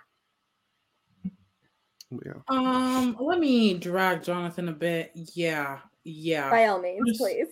First of all, misogyny. Like, really, you're gonna try to mansplain when you're in the wrong? Like, shut up. Sorry, I don't mean in a mean way, but it's like, shut up. Like, I I was just so annoyed. It's like I think this is a really big theme this season. It's like the moment people feel a little bit of power or they feel safe and comfortable, they go out of their way to go a little crazy, which is a little chaotic for me. And it's like you have immunity, my guy. Sit back and relax. Like, yeah, like you're safe, whatever. But you Jonathan was thinking so short term and not long term. Like, yeah, getting rid of someone's idol is great and everything. But what about the other people on your team? What about the other relationships that you have? Like, I just think he went about it so poorly. And when it's mentioned to him, it's like he to me, the way he talked down to Lindsay does makes me feel like he doesn't view her as an equal. And I think that contributed a lot to how some of the men behave. This is why I literally call this episode the misogyny club episode because we were seeing a lot of people's true colors. Um and so it was just very frustrating to like see him communicate that. Like Maryanne even said at one point, she was like, "Well, like, why, why me? Like, this is your alliance member. I would never go out of my way to make my alliance member the default fake vote. That makes no sense to me, especially when Maryanne is such a team player. Like, this girl has, like, the impression she's given off on camp is like she is a ride or die. She's loyal, and she like she kind of gives off this like being naive. And so, if anything, not to say that she is, but that's a vibe that she gives off. So, if anything, he should have utilized that even better than what he did. Like, it just didn't make any sense to me. And, like, if his intentions were to get bo- rid of both idols, I wish he would have communicated that better, but I don't think that was his intention. I think he wanted to do whatever the F he wanted, and he wanted to say that he controlled this vote. And really, both idols were used, but it had nothing to do with him. And so I'm really glad that um that like decision or what he wanted the complete opposite of what he wanted happened. And uh, I was just very overall annoyed. And I think that Lindsay's going to view him differently moving on. I think he damaged his relationship with Maryanne. And if the girls get together and conversate about what happened, because Maryanne said during the um the tribe, she was like, "I can't vote for Drea. I can't do it." So Drea obviously knows that she was the vote, so she's gonna want to know who started it, and it's gonna look bad like, on again. Yeah, even before that, because I wanted to chime in before you even get to the tribal, is yeah. for me when Maryanne knew she was the outlier and went ran that to Tori, and they talked about that, and Tori was like, "Oh, so Drea thinks it's her." And when Drea got her information, I think Tori and both Tori and both Drea had blinders towards each other from old past. Where that was the time where with Maryanne, boom, Maryanne, boom, Tori, Drea, Maryanne needed to be that divide where both idols could have stayed in the game. They pulled Tori in. Hey, it's time. We can't get Jonathan, but his right hand woman, Lindsay, could have been an easy vote that they could have three blindsided. And Tori I, I think Tori was just so blinded with the the hate for Drea, and Drea was just so, you know, oh, I, I have an idol, so I could, you know, use it at the end of the day, or just believing that Maryanne was the vote. Where it's like, I just feel sometimes people have to like take those blinders off and play the game that's in front of them. It, it's so hard not to be emotional out there. I know, I bet, but you just have to really think what could get you further. At that point, after the strike, we're at eight. Yeah, and you know, at that point, she didn't know that Rocksroy was gone so so you need to start thinking about like longevity, and I think Drea and Tori could have capitalized by coming together for one little round and doing some damage. That would have been pretty great outcome, but I feel like this this section is stubborn, and as I, oh, we don't know everything that happened on Ika, but Lindsay makes it very clear to Jonathan that he does not listen to that Drea and Tori hate each other, so there's no they're not concerned about them teaming up or doing this in any way. But and I, I feel like Jonathan was just so set on being wrong because it was like his plans that he could be wrong about. Like he did not want to waver on any of his decisions whatsoever. I also like don't understand it because logically I think he doesn't look and this is what's so annoying. I feel like some players don't sit back and look at the bigger picture. Like, mm-hmm. I would have sat down and been like, worst case scenario, Dre uses it. Now, Maryanne also knows that she's the only vote. So you're putting two people that you clearly don't want to put at risk at risk. Like logically, it just didn't make any sense. And I think he just wanted to make a plan and have a move on his resume. But yeah at what cost is it worth having a move on your resume if it literally hinders your game? I think it was very dumb. Yeah. And we didn't even get into the part where it should this plan work that two idols are fresh. Now they have two you have two people still in the game that do not trust you. And they just had a blind side on the other side. So you like the the big alliance that we know it is incredibly fractured. Yeah. Yeah. Do sure. do we want to get to the second tribal council now, or is there anything yes. else we want to say about the about the camp life of Blue Team? All right, um, so we um, get to. Oh, sorry. No, no, I was gonna say yeah. I think we could just go into the tribe. Yeah. All right. So we as i said before orange was orange's tribal council was pretty cut and dry. I hate that they put a cliffhanger on the vote for rocksroy uh like they did went to commercial before the votes were read as if we all did not know what was happening here. Cbs should hire me honestly because this edit like was not it with how they tried to build up the dramatics for it. And if i'm on cbs team then lance will go on survivor. And you know like that we're making moves here. So cbs at me um, slide into my DMs, please. And but so we get to the tribal council, and you can see I I cannot emphasize enough how everyone's clearly shocked by the Rocksroy vote, and um didn't no one there expected that to be the outcome of the vote. But then Drea looks shocked by like shocked she's like she doesn't have words really for how she is feeling right now. And you can see on screen her processing what is happening. We don't really understand what it means until she does say that she's kind of put, she is processing everything that's happening and what has been happening in this game from her point of view. And now she sees two Black players on the jury. And she had a feeling that her name was going to be going out, but she is not going to be the third Black person voted out in a row. She has seen this pattern before and it looks like it is happening again, and she is not going to contribute to that pattern. So she and she lets everyone know that she is uh use, using her idol tonight. So she they need to figure something else out.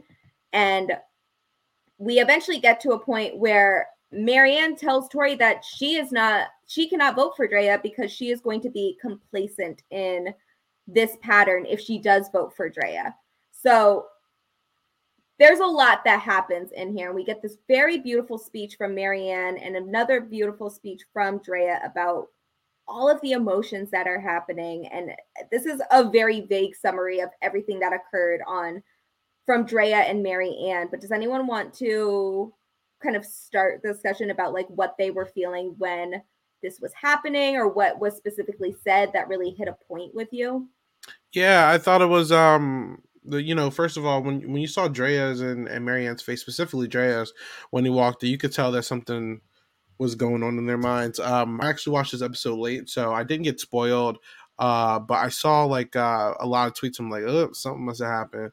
Um, but uh, you know, the the conversation was very good in my opinion at first because uh, you know, that's in my mind how a lot of survivor players in the past when you know they're very like uh, black survivor specifically when they're like outnumbered probably felt but just didn't really have the courage or the will to like really speak up about it. So you know i thought it was a good conversation and it didn't bother me um up until you know I don't think he's racist. I'm not gonna call him racist, but I, you know, it was very ignorant the comments from Jonathan where he started talking about, uh, you know, like, oh, it's not a related to race and all this stuff. I'm just like, like, here's here's the issue specifically with white people. It's like it feels like, um, it, you know, no disrespect to anybody listening to this, but it just it feels like in these situations they try to make the thing the topic about them where in, in reality like no one even mentioned um race like at all like like nothing about like them being racist or anything. There was actually uh you know i'm not going to talk about orgs too much but like two games that i've seen recently um where something equally happen where where like uh you know there's like a safety chain and uh, someone asked to give it to another black player and the girl gave it to two other people instead and she and then they wanted to go after her and she thought that it was like oh they're targeting me because they think i'm racist. It's like i don't i don't get where you you know like they're probably like paranoid or something and they they jump the gun but it's like you know when they're voicing how they feel about a certain situation sometimes the best thing to do is just shut up and listen. Um you know you you saw right when the conversation over went right back to game and and you know it was smooth sailing after that point. Like i think they wanted to talk about game but you didn't know when to pop in. It's like just listen, process the information. I I think uh, we saw Lindsay do this during the episode where she processed it and then gave her input. Um, some people felt some type of way about that. You know, you know, we'll get to that when we get to that. But um, it's like Jonathan specifically. I just wish he thought before he said anything because it, it was not a good look whatsoever.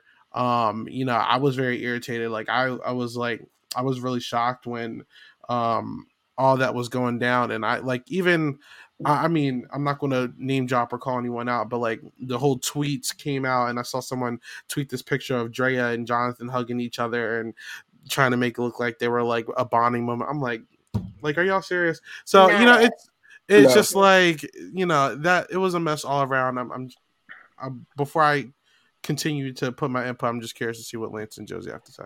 Yeah, like like for me, um, you know, I feel like at times, no offense, because this is not every white person, but sometimes when white people they they're so quick to be on the defense. And that's that's even sometimes people in general on different topics that instead of processing what you're getting accused of or what's happening, they're so quick to defend themselves instead of sit back and realize. Like we saw the moment where he said, you're trying to subconsciously call me biased, whether you're talking about subconscious or not. And Maryanne and both Drea turned to him and was like, We're not calling you racist. This is at that point, Drea was processing everything. the moment she walked in, we saw her eyes bulge out of her freaking head and she just processing it. And she couldn't even process it enough to get the right words out. At the end of the day, Maryanne had to come and put the bow on it. And I just love the way Maryanne, like, because you could tell Maryanne didn't want really at the beginning no parts of it. She was secretly talking to Tori about how I can't, you know, I can't do this. And she was like, you know what? This is my moment because I can't stand here and play this shit in secret. I have to just let it out on the table how I feel. The thing is, Drea felt the way she felt. And when she broke down to the points of like, I knew coming to this game, I knew I had to watch how I act. I knew I had to watch how I speak. I knew I had to act, like watch every moment of how I come across to someone because one little thing will turn them to be the reason that I'm like this aggressor. And then for her to even be like, Jonathan, like, don't call me, uh, you know, don't consider me aggressive. And he's like, no, you're being aggressive. And it's like, I can show you aggressive, but she never once went to that level. Mm-hmm. So I just love the way that that Drea and Maryanne was so poised, and it just really showcased that the CBS Golden Boy is not all that it seemed because you know we saw uh, you know people that's on Twitter the out uh, roar and support, and you also saw the other side of things as well. But for me, it showed like especially hearing Lindsay's side of it. And when Lindsay spoke on it, it's exactly what Jonathan should have done. Because at the end of the day, I'm not calling you racist by saying how I'm viewing this season of Survivor and how I've seen Survivor in the past. Because we didn't seen it many times. We didn't seen it many times. They didn't even see 41, and we saw it on 41. It literally happened weeks before with the cast right before them. And it's just really, really, really, you know, as someone who wants to play the game and knowing how, you know, how I would have to go into the game, you know, seeing Deshawn talk about it a little bit last season and now Drea speaking on it, like you have to, we have to watch every aspect and it sucks because subconsciously that person secretly might have that hidden agenda against you. Like Maryanne even said it, like I might have subconscious bias that you don't even know about because that's in my subconscious. Mm-hmm. And, and, and, it's just Jonathan for me was just playing such the victim and being on the defense instead of processing it. And even Tori said that was like you could see it was itching her head, like I'm trying to still play the game because I want to stay, but she had to sit her ass there and be quiet and wait until it was the perfect time to jump back into game stuff. Because right now this is beyond the game. Mm-hmm. I think, um, you know, the reason why I think all of us kind of love these shows um, is the aspect of a social experiment. You know what I mean? Like we can watch MasterChef for reality competitions, but we watch Survivor, we watch Big Brother because of how it reflects um, society and the intricacies within gameplay and how you maneuver games. But the reality is, is that a lot of people of color, especially Black people, have to play in a in addition to what a lot of other cast members may have to play against. Um, you know, like a little bit Omar, for example, he's uh like Muslim, so he has to pray, for example. And so that time that he's taking to pray is beyond the game. And that time could be people running around, but he still takes the time because that's his reality. And so, you know, I think people respect that. But when it comes to the conversation of r- race, I feel like people don't understand. And that's due to privilege, it's due to ignorance, it's due to systemic racism. And that's why so many Black players who love the game have been advocating for diversity for so long. Um, we've had several Survivor Black players start initiatives to see a diverse cast. And so it's really great to see that, you know, small steps taken by other players who didn't have the opportunity to play with diverse cast members are able to be like the small little thing that I did is having a long lasting consequence for other players who love the game just as much as I do uh, or I did when I played. So um, coming into it, I think that it's initial shock because for Drea too, Rocksroy is someone she's been working with. But in addition to that, it's like you walk in into a room and you see that two people who look like you are out. And you know, it's like when you see me walking on the street against the street, you don't see Josiane, you see a black woman. That's just what it is. That's your identifier. And so there are moments in the game where you kind of just look outside yourself and you go, "Oh my god." Um mm-hmm. these players look like me. There's two in a row. I already don't feel safe. Like I can't keep this cycle mm-hmm. going.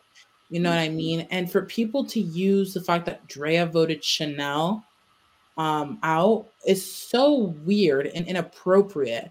Um, mm-hmm. and it just shows the reality of the situation. There's way too many ignorant people who just don't want to take the time to understand. Yeah, um, they they they try to do that with Shantel last season with her JD vote too. I just like like yeah, one hundred percent. We do not. Yeah. Part. yeah. Yeah, like, the black players are not saying they're never going to vote for another black person, and they are not obligated to explain every single vote the way that you know, like why they voted for certain people. Like you can vote for players and still speak up about social issues that impact you in the game. You you know, it's very interesting. Um, and I count this season uh in 2021 when I'm about to say I'm about to say because it was filmed in 2021. Um, you know reality television in 2021 it, it seems like what uh big brother canada uh, Big Brother 23, uh, both survivors 41 and 42. Uh, across the board, there's more than that, obviously, but it's like a lot of these shows. It's interesting that they all had like the same thing, where it's like the African American players feel the need that like there's just something bigger that they got to stand up for that specific year. Um, you know, it's the first year since a lot of stuff when it came to the pandemic and all this stuff. But you know, this was the events from the riots and all this stuff, and this was just mm-hmm. it got ugly. You know what I'm saying? So it's for for the people who want to keep pointing blame and saying, "Oh, these black people are racist for sticking together." Like, like it's it's it's almost the, the like comments that the comments that really grind my gears. I don't mean to cut yeah. off Isaiah. It's the ones that say like, oh, us as white people need to stop applying. Yeah. We're never going to have a chance on these shows anymore. It's like, no, just because you're a white person or don't fit the quota of a POC yeah. doesn't mean that we're going to immediately ostracize you in a game. No. Like, it, it's crazy because we all come from different walks of life.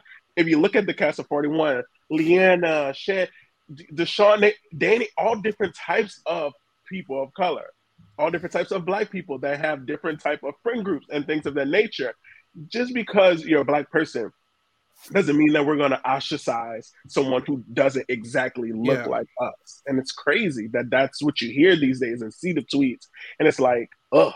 It, it it's, it's, it's just interesting because it's like you look at all these seasons that all were filmed around the same time, and it's like, don't you think there's like a pattern there? It's like mm-hmm. there's a reason certain things are going to happen it's because like this is like what 40 20 something seasons and all these shows and it took that long for certain people to have to do certain things like that like even in survivor where we do have some black winners like there's like one uh female black winner like Vecepia um and, and, then even like the guy winners we have there's not like a lot of them we have like what earl uh, uh jeremy, jeremy and, Wendell. and wendell yeah, yeah. that's it very specific. even Jeremy, even the season that Jeremy won, it was just him and Tosh versus like how many people? You know what I'm saying? Like it's just like I don't know. I'm, I'm it's almost kind of like blasphemous why uh, Facebookers yeah. and you know I'm I'm not even gonna call it just white people. Facebookers, all those people, anyone who's ignorant on this subject, yeah. like are like just so willingly like blind in like tone deaf to like why certain things are happening, you know, and they try yeah. to push the narrative to something else. So and you know. and I will say this is a conversation that has been had on older seasons of Survivor too, and this has been an issue that black players have dealt with, even with uh, even incidents that have not been aired. So we and black survivor players in particular and other survivor players of color, I'm sure have also contributed to this, have spoken out about a lot of the mistreatments that they have faced during their time on the show or as a result of them being on the show. But I usually don't do quotes or anything, but I think it's kind of important that we share something that the great Sean Rector talked about very early in Marquesas. Um, he says that sometimes the game isn't necessarily fair because me and her, and he's referring to Vecepia here, are playing a whole other mental game that they don't even know. That when you're a person of color and you're the only one, you have to play. And that's something they don't even have to worry about. See, everyone can just be themselves. We have to be ourselves, but then hold back a little bit. And reactions like Jonathan's in real time are the reason why these players feel like they have to hold back a bit. And I'm glad, Isaiah, that you put it in the context of like where we were in the world when these seasons are filming, but also the I don't know how public the Survivor Diversity Campaign initiatives were at the time of them filming, but a lot of these players I think were expecting to be the only person of their race in the show or the only uh, LGBTQ plus contestant of the show. Like, I don't think a lot of these players were expecting to have other people like them or sharing similar identities to them in the game, which is something that we heard them talk about in 41 is that they did not expect to come into the merge with four black players and that they had the opportunity to work together. Usually there is not even four black players in a season. So there's never going to be the opportunity to work together like that. Yeah. And it kind of goes back to even me, like when I first turned 21, wanting to be on Survivor. And you walk it, you know, you, you you look at it and be like, oh my God, like you see another black person or you see a tape online, you're like, oh, that's the black person I'm I'm competing against. And it sucks that it was like that. And it sucks that um, you know, I'm we we're all happy that they're changing to the narrative. And you know, you, you really don't want people to look at it and be like, oh, now that they're breaking this up, this, this is what it, it's coming down to. And that every season, like, you know, we just had the season of the cookout on um, Big Brother 23 and things like that. Like, now, like, you know, you even hear some people say, like, dang, as a black person, do I want to wait a couple seasons before I apply? Will I ever have a fair shot? Because they're going to assume I talked to a black person and uh, and we're immediately this big alliance. We saw it in in Winners at War. Soon as freaking Wendell and Jeremy had never met each other before the show, and first time meeting on the season was at the merge, but it was immediately clan together. But Tony and Sarah were together from moment one, been on multiple seasons together, and they made it deep in the game. So let's talk tea on that kind of stuff. You get what I'm saying? It's crazy. Um, yeah, I just think that um overall the whole black experience, not just in the show. Um, as someone who's applied to Big Brother Canada, originally my mindset was I'm fighting against all the black people to get on the show. Um, because I'm like, odds are I'm gonna be one of two, maybe the only one on the show who is going to be black. Um, you know, and it's the same reality with Survivor. So you know, you have that mindset and it's already very defeating because the moment you step foot in the environment of gameplay, you're not only competing as a player, you're competing as against biases and subconscious thoughts. And it's truly another gameplay, like you mentioned in the quote. And it's very frustrating that some people will never understand that as much as you like confirm that and keep bringing it to that point like and driving it home like people don't understand that and it's only you know and when a black person is taking the time to have those conversations on a national platform about the realities of the games that are subsequent to the realities of real life for someone like Jonathan to then take it upon themselves to take away from that moment and become oh you're calling me racist um you're actually racist because you're making it about race like, we don't choose to make it about race. We just know the realities of what it is. When you look at me, what you see. If I could, if I could live as regularly as other every other people, every other person, I would because that would mean less less work for me, less more of a struggle. Anytime I meet someone, or automatically people are like, "You look intimidating."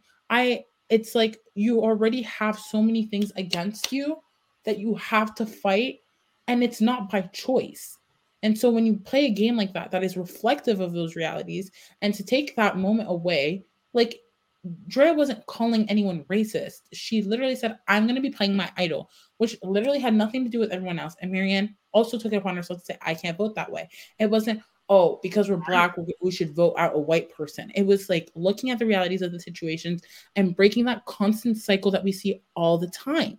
And I think it was really unfair of Jonathan and other people on Twitter, on Facebook, wherever it may be, to not take the time to actually listen. People need to t- stop talking and start listening to other people's experiences. We've had the Black Lives Matter movement, you know, like the two um Drea and Maryanne are both Canadian black women. And I've seen it firsthand. Like I've gone through racism at my university, right. and a lot of U.S. play like U.S. Um, people around the world even the movement became such a bigger thing. And so when you come into that game, you have to also bring the reality of that situation. It's part of reality TV. And the fact that people just want to erase that and act like everything's okay is truly not. Yeah, because at that point, at that point, Drea saying she using her idol didn't mean nothing to Maryanne. Drea just saying, I'm not gonna be that third.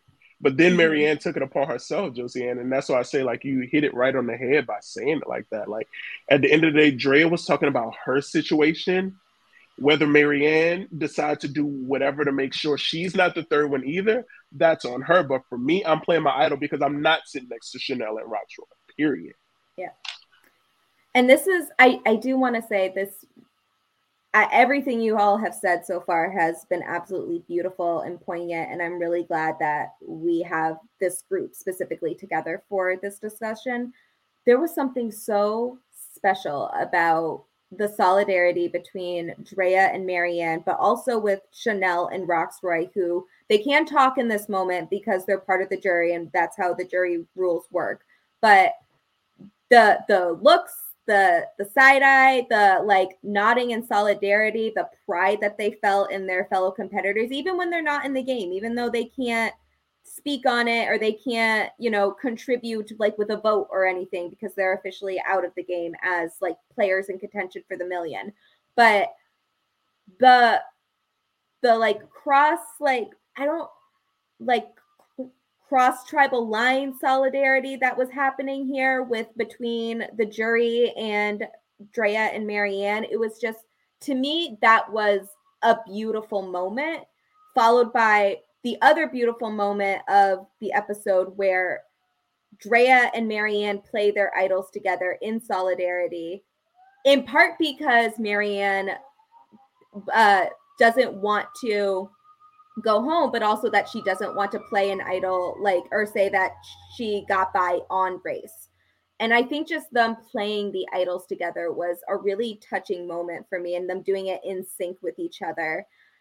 And we get we get a bit of it at the end. So they made at the edit made the decision to air Tori's parting words last uh, or they made the point to air Tori's parting words right after she got voted out, which is usually what happens in a double tribal but they held off on Rocksroy's words and they had them he they had them air it at the very end of the episode. So this is the last thing we hear in the episode. And he says, I'm extremely, extremely proud of Drea and Maryanne.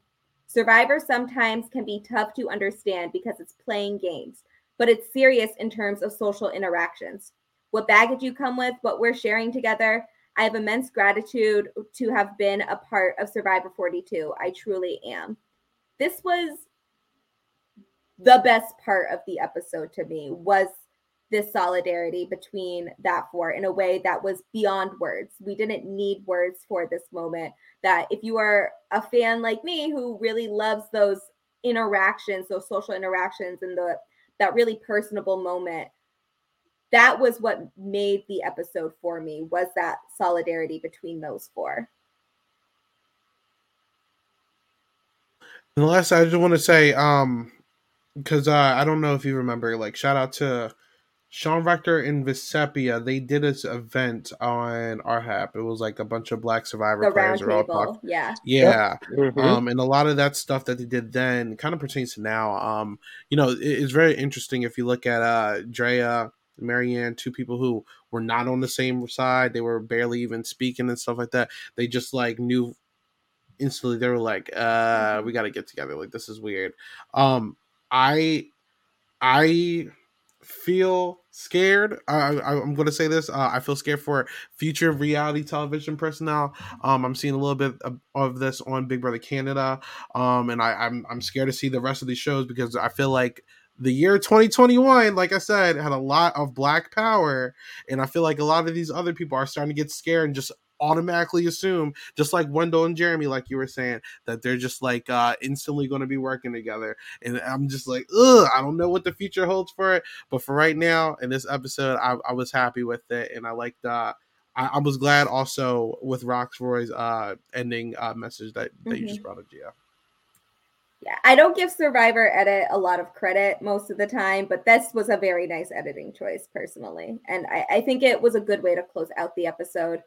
I also agree with the choice. I, at first, I didn't. I really hate when they do like the public vote like that, except in kind of the extenuating circumstances where it feels like you have no choice but to do that. But now that I think about it, I do see the point of them doing the public vote because it just felt so wrong to go back to that game aspect after these speeches were shared. Did anyone feel differently? Um, I honestly I don't have a preference on the vote. Like the vote's the vote, and Mhm. usually people know where other people are gonna align with.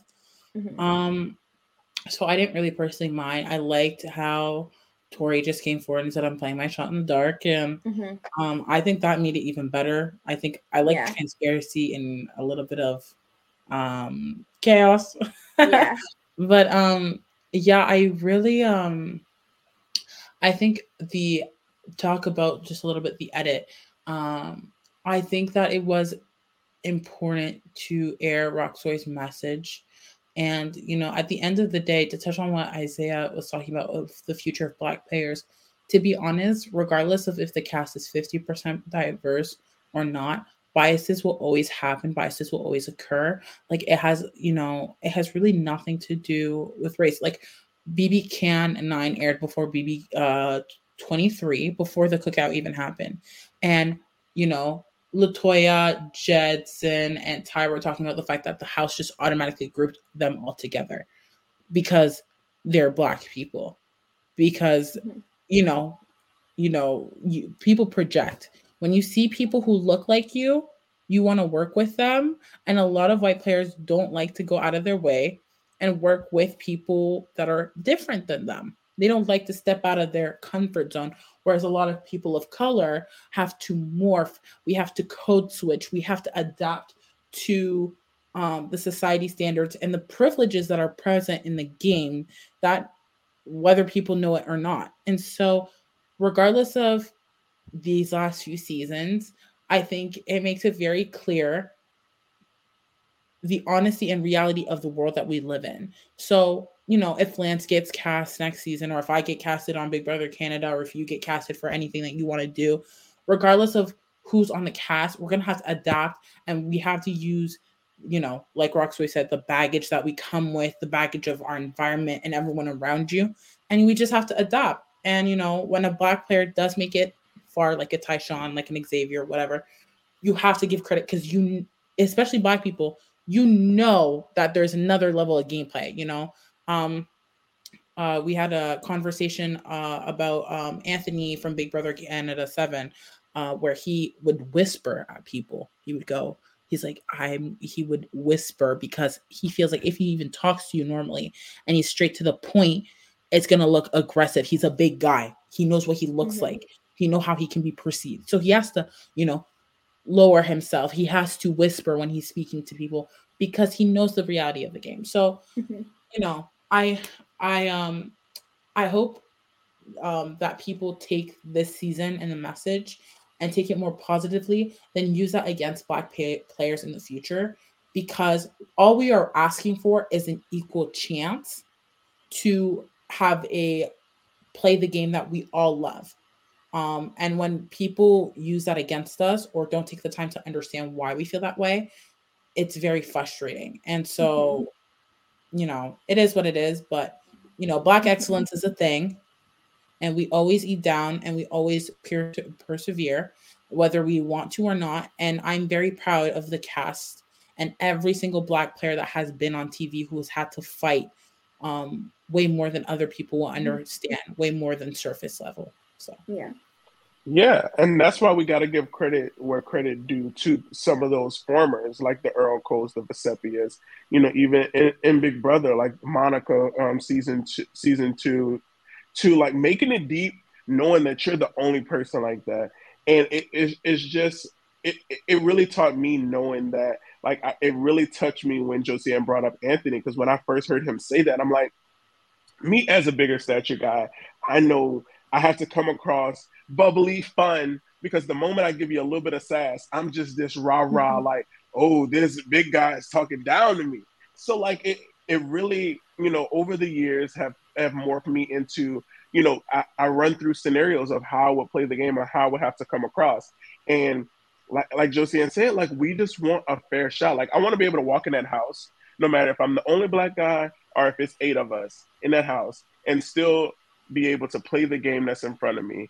And don't get criticized for working with the black people and also don't get criticized for wanting to vote them out. Because at the end of the day i'm there to win.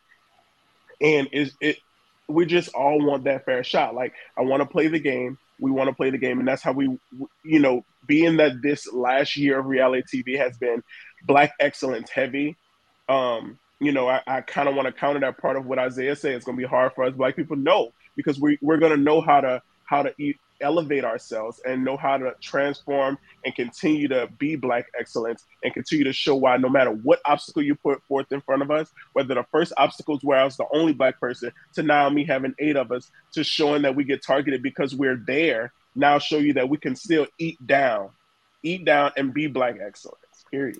Well said. Amen to that. Perfect. I know. I i agree. I i believe i believe in black excellency in reality TV. And I think we will.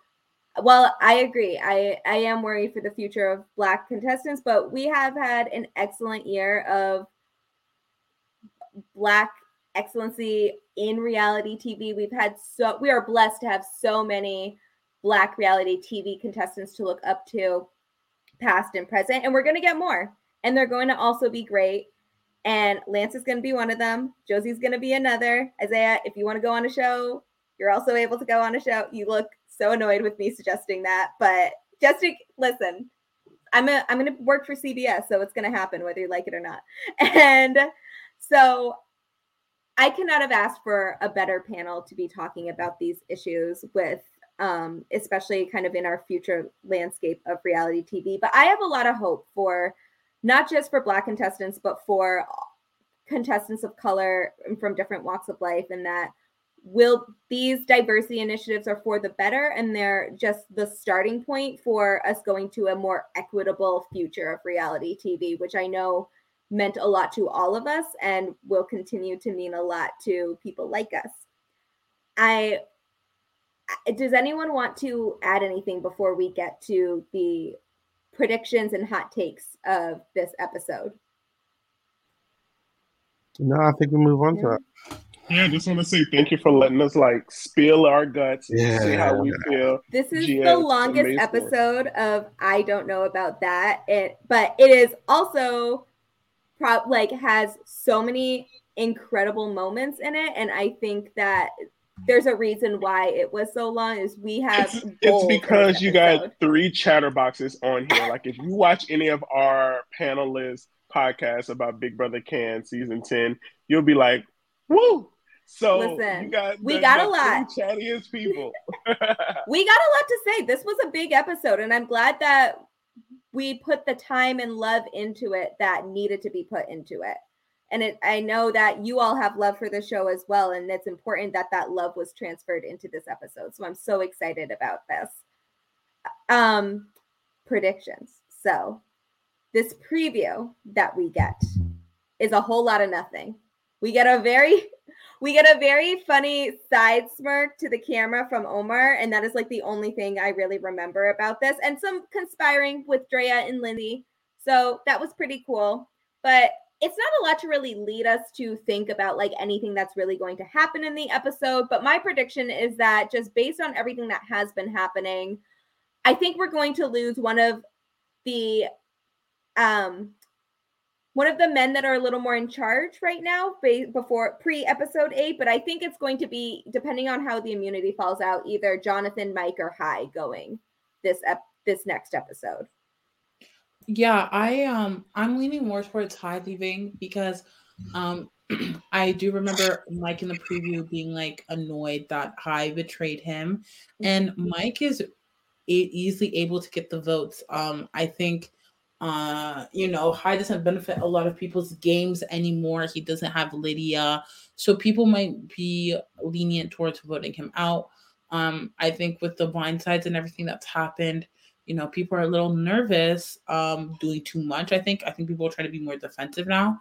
So um I think I think it will be high time to go. I also want to point out that while Drea lost her immunity, she can still technically take Mike's. She knows that he has it. Um, and she has the opportunity to say, Hey, do you have an advantage? And take it from him. So I'm hoping that'll happen sooner than later because I think that um, the men's alliance set up bad karma. And I think, I don't think a man's winning this season at all, to be honest with you. Um, yeah, yeah, yeah. I'm Team Maryanne, by the way, for anyone who's curious.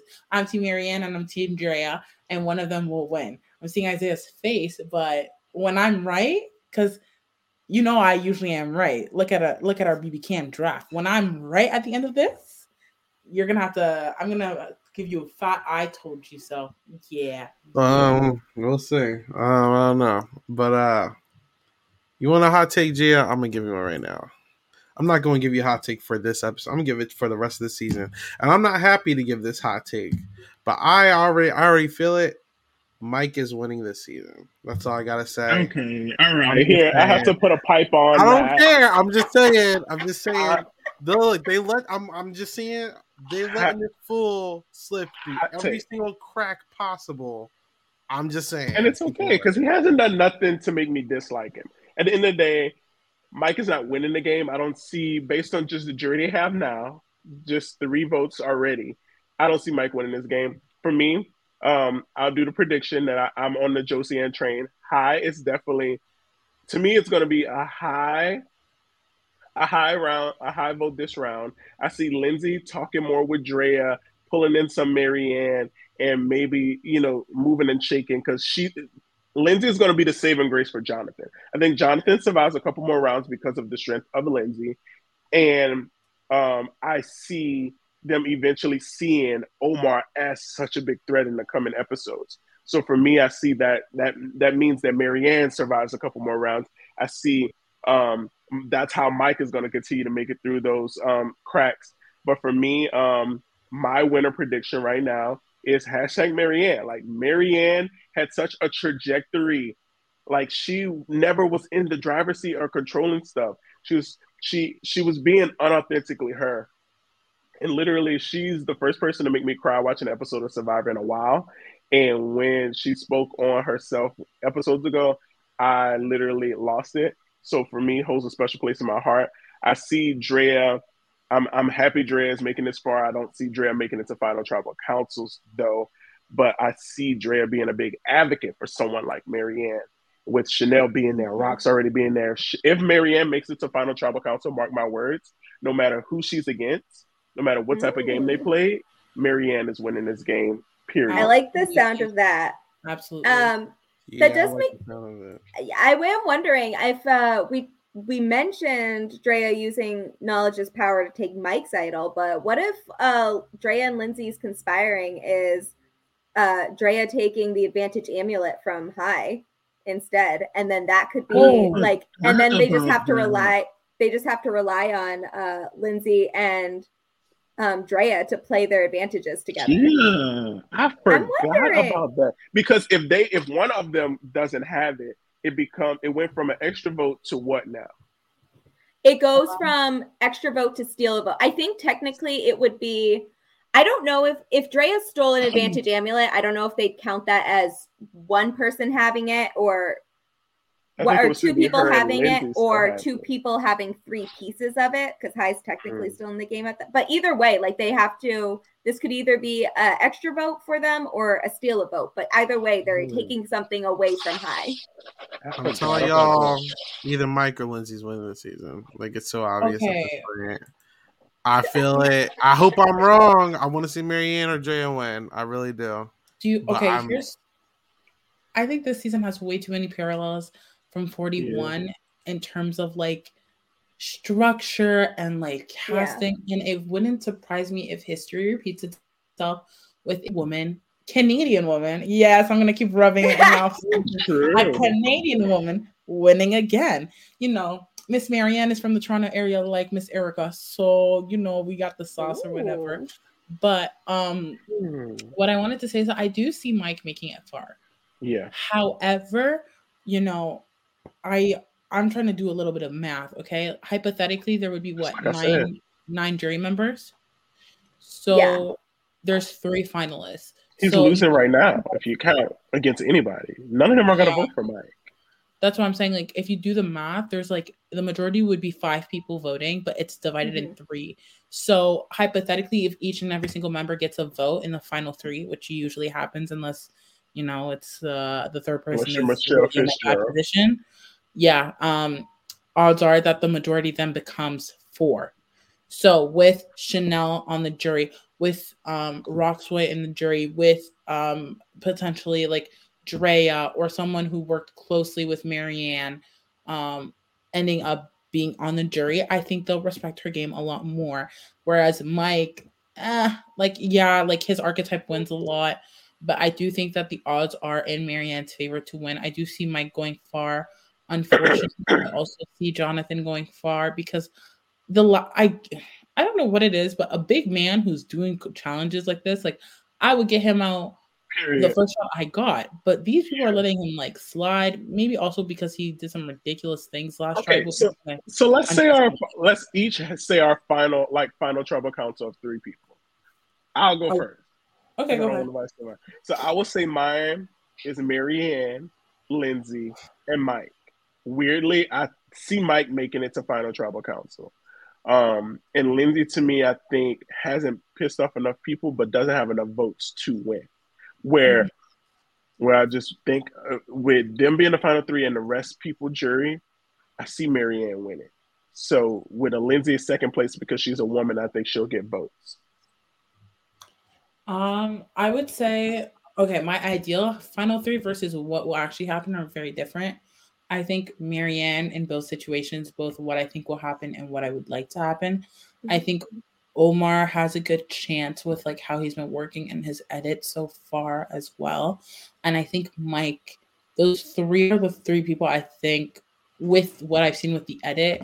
Um, maybe even Jonathan has a chance. I'm looking at the people who get a lot of confessionals who aren't usually in trouble.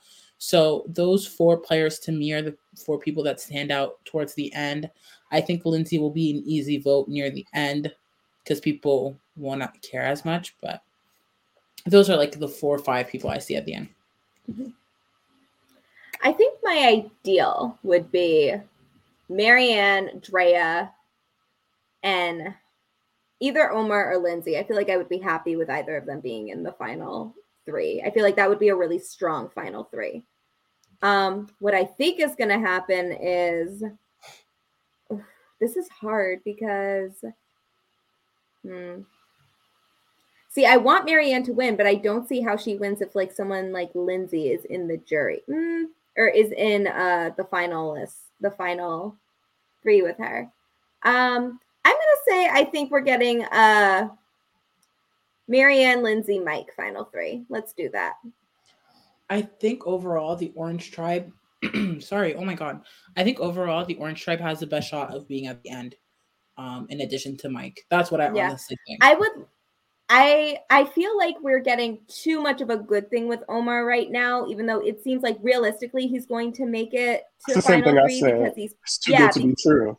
But I feel like it's almost like a Shan trajectory of like he's doing so well. What could possibly go wrong? And then just like it flip of a switch for them. I don't know. I'm like, uh, yeah, I can either go base.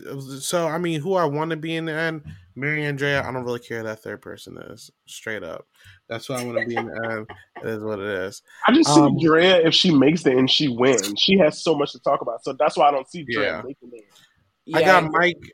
I'm gonna say Mike's gonna be in there because I really truly think he's probably winning, even though I don't want him to. Um, you know what? I think Hai's pissing enough people off where they're just gonna let him get far and he loses. Um, so I'm gonna go off of a crazy pill and say High. I don't really want to think. That that was But- actually my hot take for this episode was that um, it's not really a hot take with this panel, but I feel like a lot of people are giving high praise for his game, and I think he's really playing a losing game at this Yeah. point. I don't think I think no matter who he sits next to in Final Three, he is not winning. I He's don't, see, I burnt- don't see Hai winning against no formulation of the final. Yeah. Especially with how the jury is going to stack up like even like he is just blindsiding people and dismissing them for no reason that's and then even how I sending feel them to jury That's even how I feel about Romeo. Like I don't see him winning against anyone.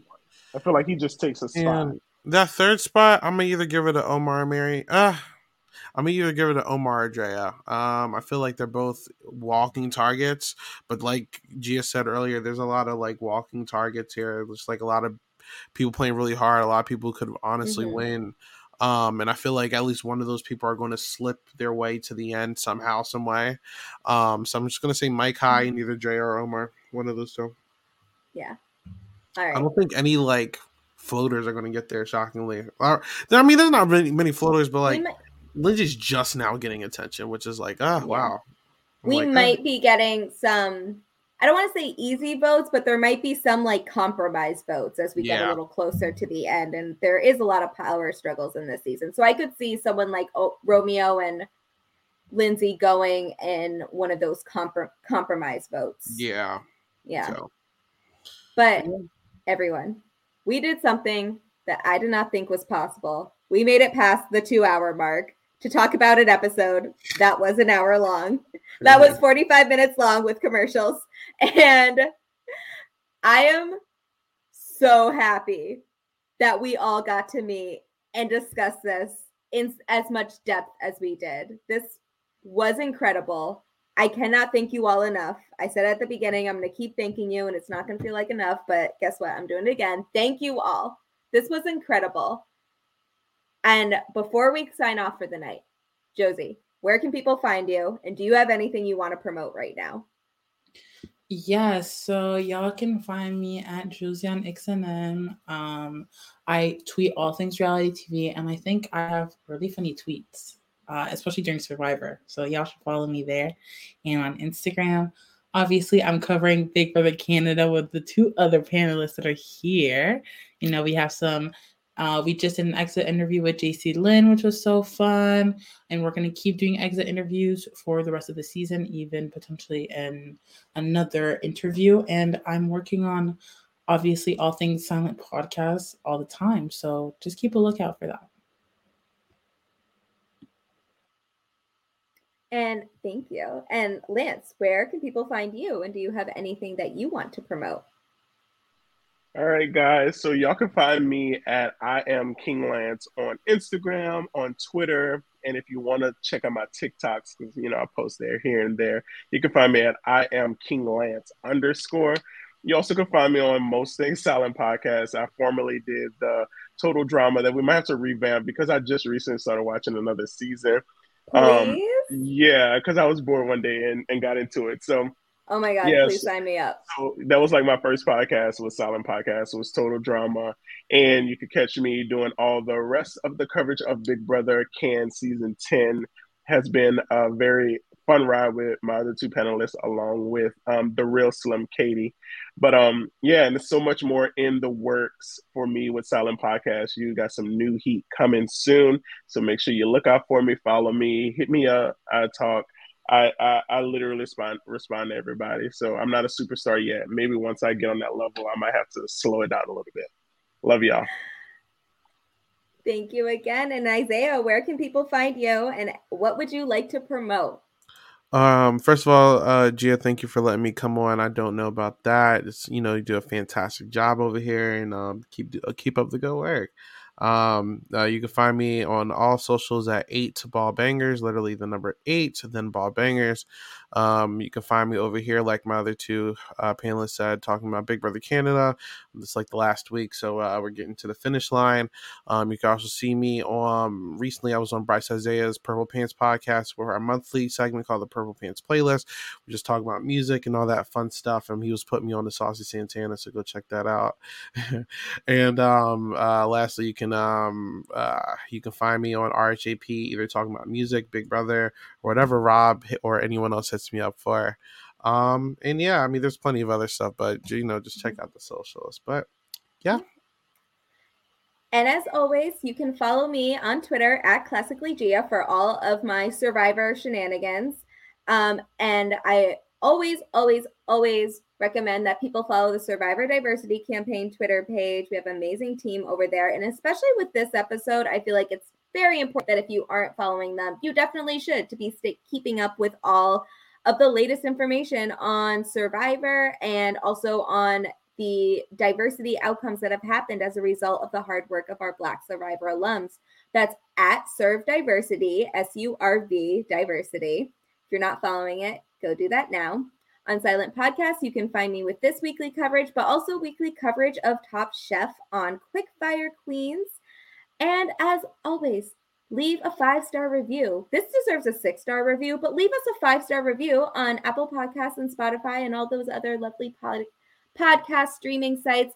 Go there, leave us a review. We're great. Silent Podcast is great. So just leave five stars on everything. We deserve it. So, thank you all so much for joining me tonight on this incredibly important and special episode of I Don't Know About That. I will see you next time where the final eight will become the final seven. This is our last episode before the dreaded do or die. So, before I become irrationally angry, now is the time to get on and uh, stream that I Don't Know About That. Thank you all so much and have a wonderful night. With lucky landslots, you can get lucky just about anywhere. Dearly beloved, we are gathered here today to. Has anyone seen the bride and groom? Sorry, sorry, we're here. We were getting lucky in the limo and we lost track of time.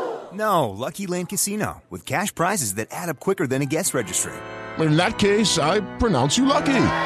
Play for free at LuckyLandSlots.com. Daily bonuses are waiting. No purchase necessary. Void where prohibited by law. 18 plus. Terms and conditions apply. See website for details. With Lucky Land Slots, you can get lucky just about anywhere. Dearly beloved, we are gathered here today to. Has anyone seen the bride and groom? Sorry, sorry, we're here. We were getting lucky in the limo and we lost track of time. No, Lucky Land Casino, with cash prizes that add up quicker than a guest registry. In that case, I pronounce you lucky. Play for free at LuckyLandSlots.com. Daily bonuses are waiting. No purchase necessary. Void where prohibited by law. 18 plus. Terms and conditions apply. See website for details. Judy was boring. Hello. Then Judy discovered ChumbaCasino.com. It's my little escape. Now Judy's the life of the party. Oh baby, Mama's bringing home the bacon. Whoa, take it easy, Judy. The Chumba life is for everybody. So go to ChumbaCasino.com and play over 100 casino style games. Join today and play for free for your chance to redeem some serious prizes. ChumbaCasino.com. No purchase necessary. Void where prohibited by law. 18 plus terms and conditions apply. See website for details. Lucky Land Casino asking people what's the weirdest place you've gotten lucky? Lucky? In line at the deli, I guess? Aha, in my dentist's office. More than once, actually. Do I have to say? Yes, you do. In the car before my kids' PTA meeting. Really? Yes. Excuse me, what's the weirdest place you've gotten lucky? I never win and tell. Well, there you have it. You can get lucky anywhere playing at LuckyLandSlots.com. Play for free right now. Are you feeling lucky? No purchase necessary. Void where prohibited by law. 18 plus. Terms and conditions apply. See website for details. With the Lucky Land slots, you can get lucky just about anywhere.